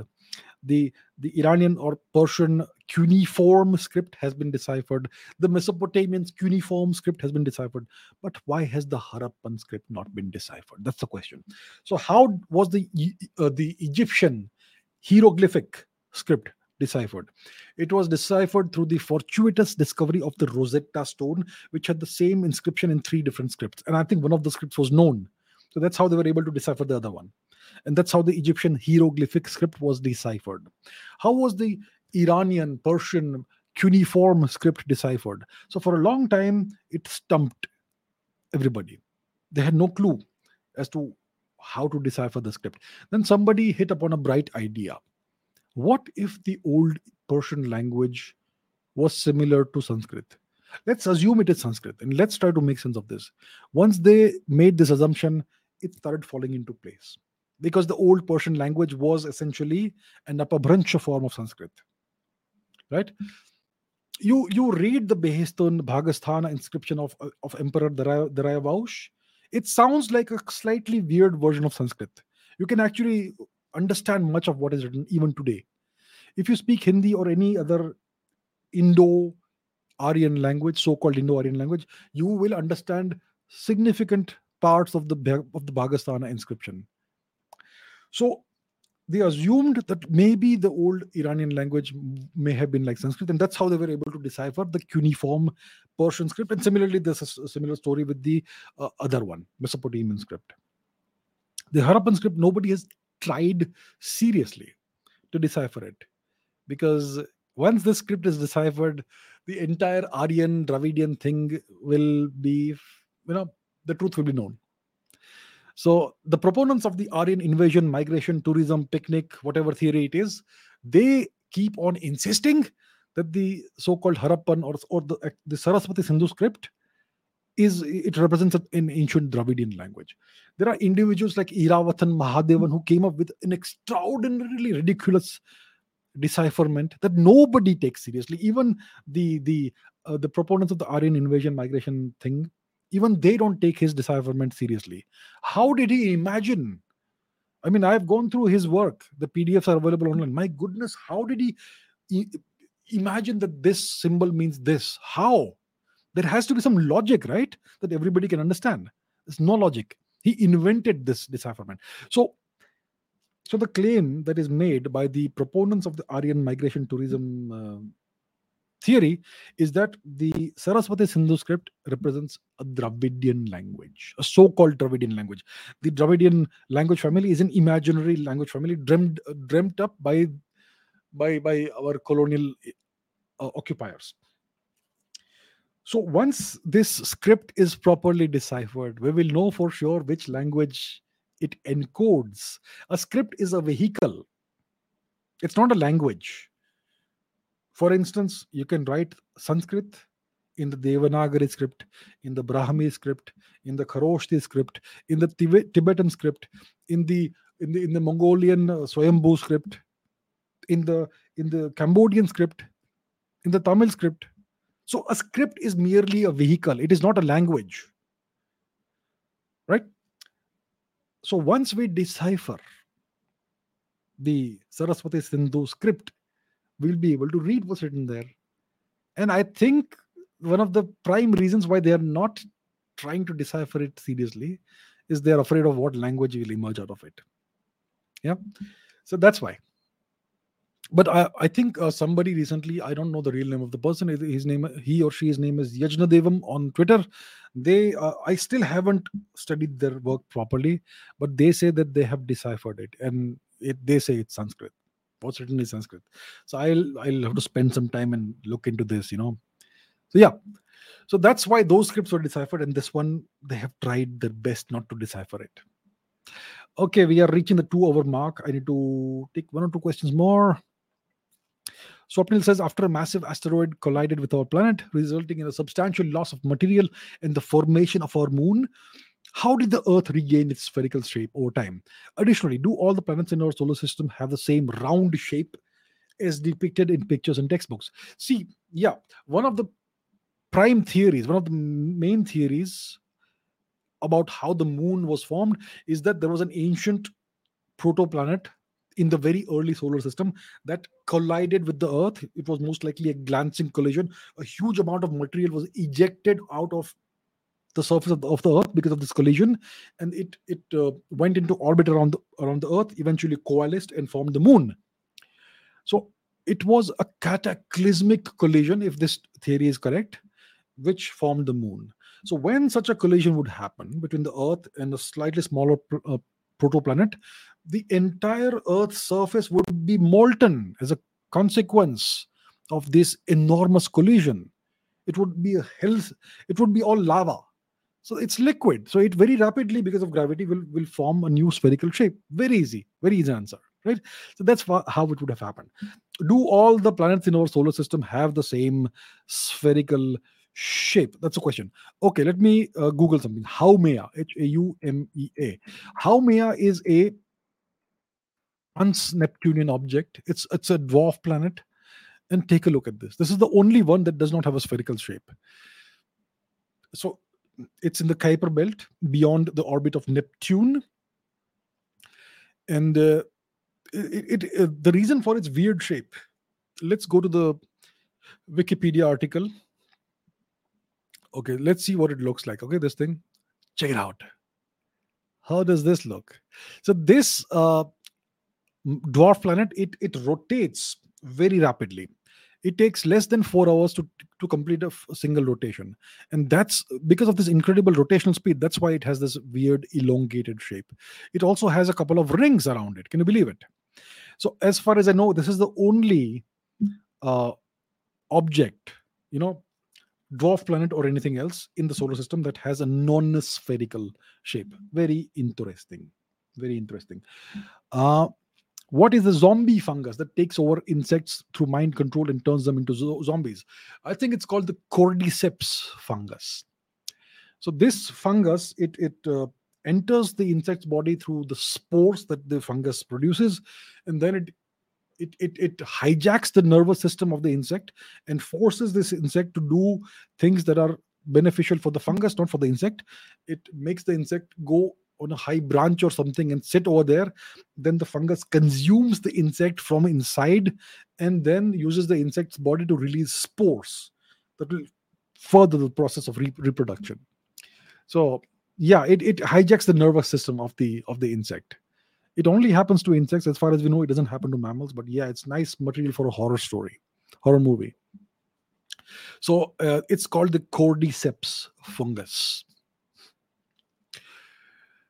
Kinshuk says, do you like zombie and virus movies? Your top 5 zombie movies. Zombie movies, yeah, I like watching movies. I've seen a bunch of zombie movies. I can think of a good movie called 28 Days Later. It's set in London, England, I believe. There is a funny movie called Shaun of the Dead. That's again set in England, I think. There is World War Z, Brad Pitt. That's a good movie. Resident Evil with Mila Jovovich. That's a good movie. It's about zombies as well. And a super intelligent computer as well. There is Zombieland featuring Woody Harrelson. And of course, the movie that started it all, Night of the Living Dead. I think it was the 1970s or 1980s, most likely 1970s, maybe even 1960s, Night of the Living Dead. Yeah, I've seen a bunch of zombie movies. Some of them are enjoyable, some of them are very predictable and boring.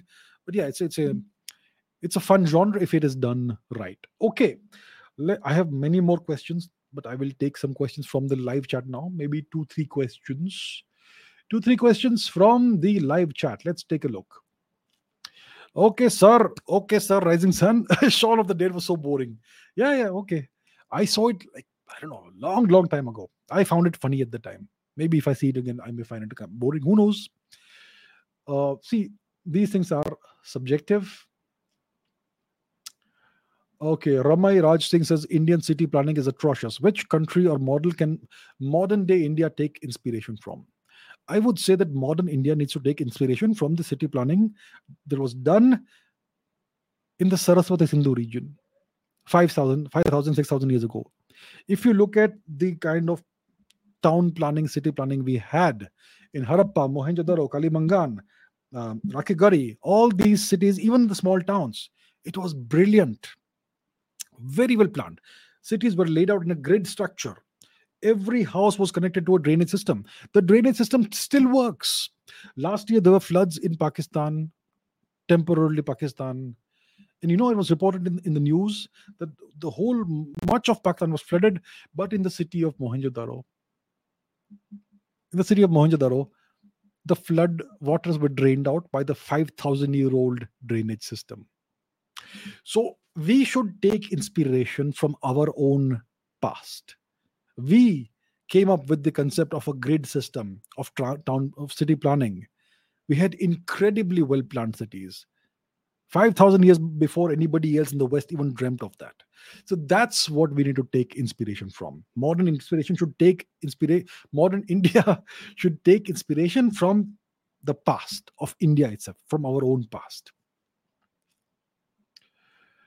Giuseppe De Fraya says, what do you think about today's hyposexual society and the sexual degeneracy that's plaguing our human consciousness? I think it's all coming from one nation in the West, which is the United States. Everything is about sex over there.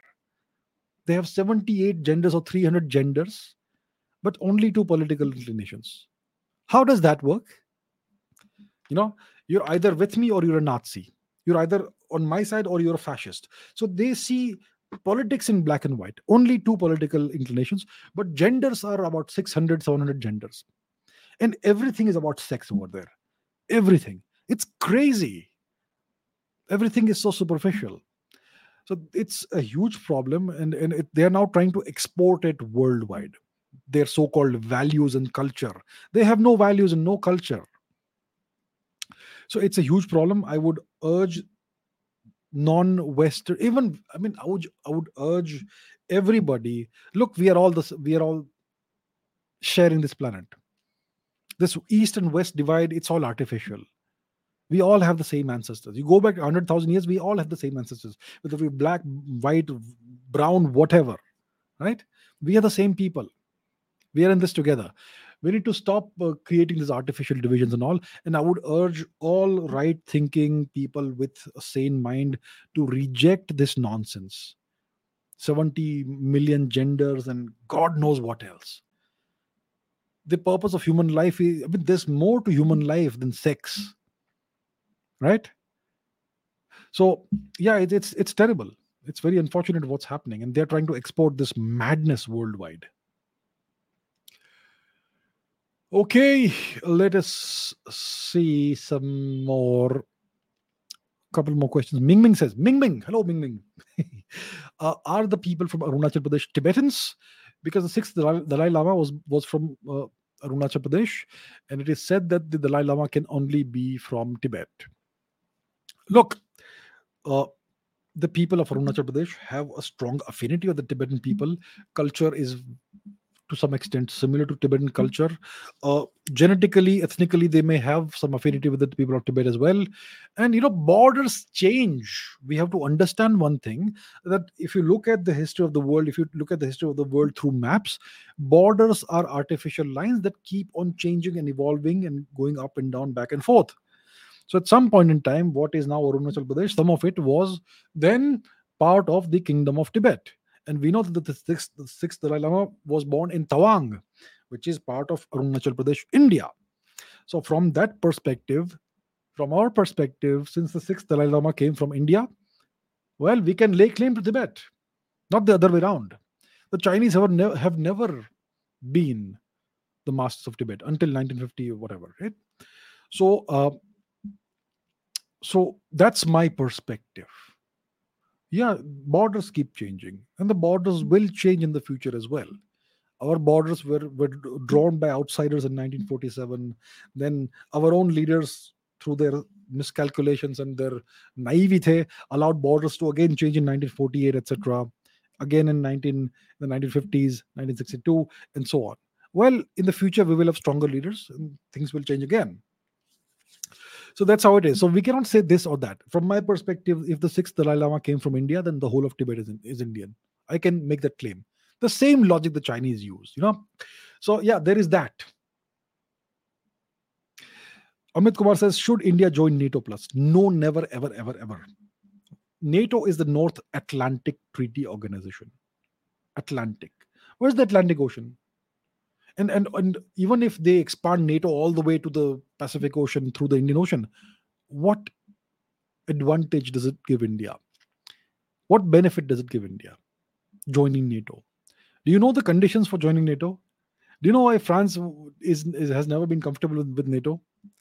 It's because you have to place your military under a centralized command, a NATO command. Are you willing, my dear Indian friends, are you willing to place the Indian armed forces under a centralized NATO command? The answer is very simple. There is no reason for India to join NATO.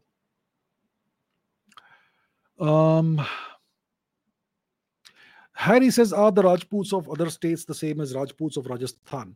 Look, the term Rajput is kind of a new term. It's about 1,000 or so years old. It means Rajyaputra. It means you are a member of a royal lineage. That's what it means. So there are traditionally, it has traditionally been said that there are 36 royal clans in India, right? That fellow, what's his name? James Todd also put out a list of 36 royal families or royal clans of India. And these are typically taken to be the Rajput lineages. Okay. And this is a new term that has existed for roughly 1,000 years. If you look at 500 AD or 1500 BC or whatever it is, nobody called themselves Rajputs.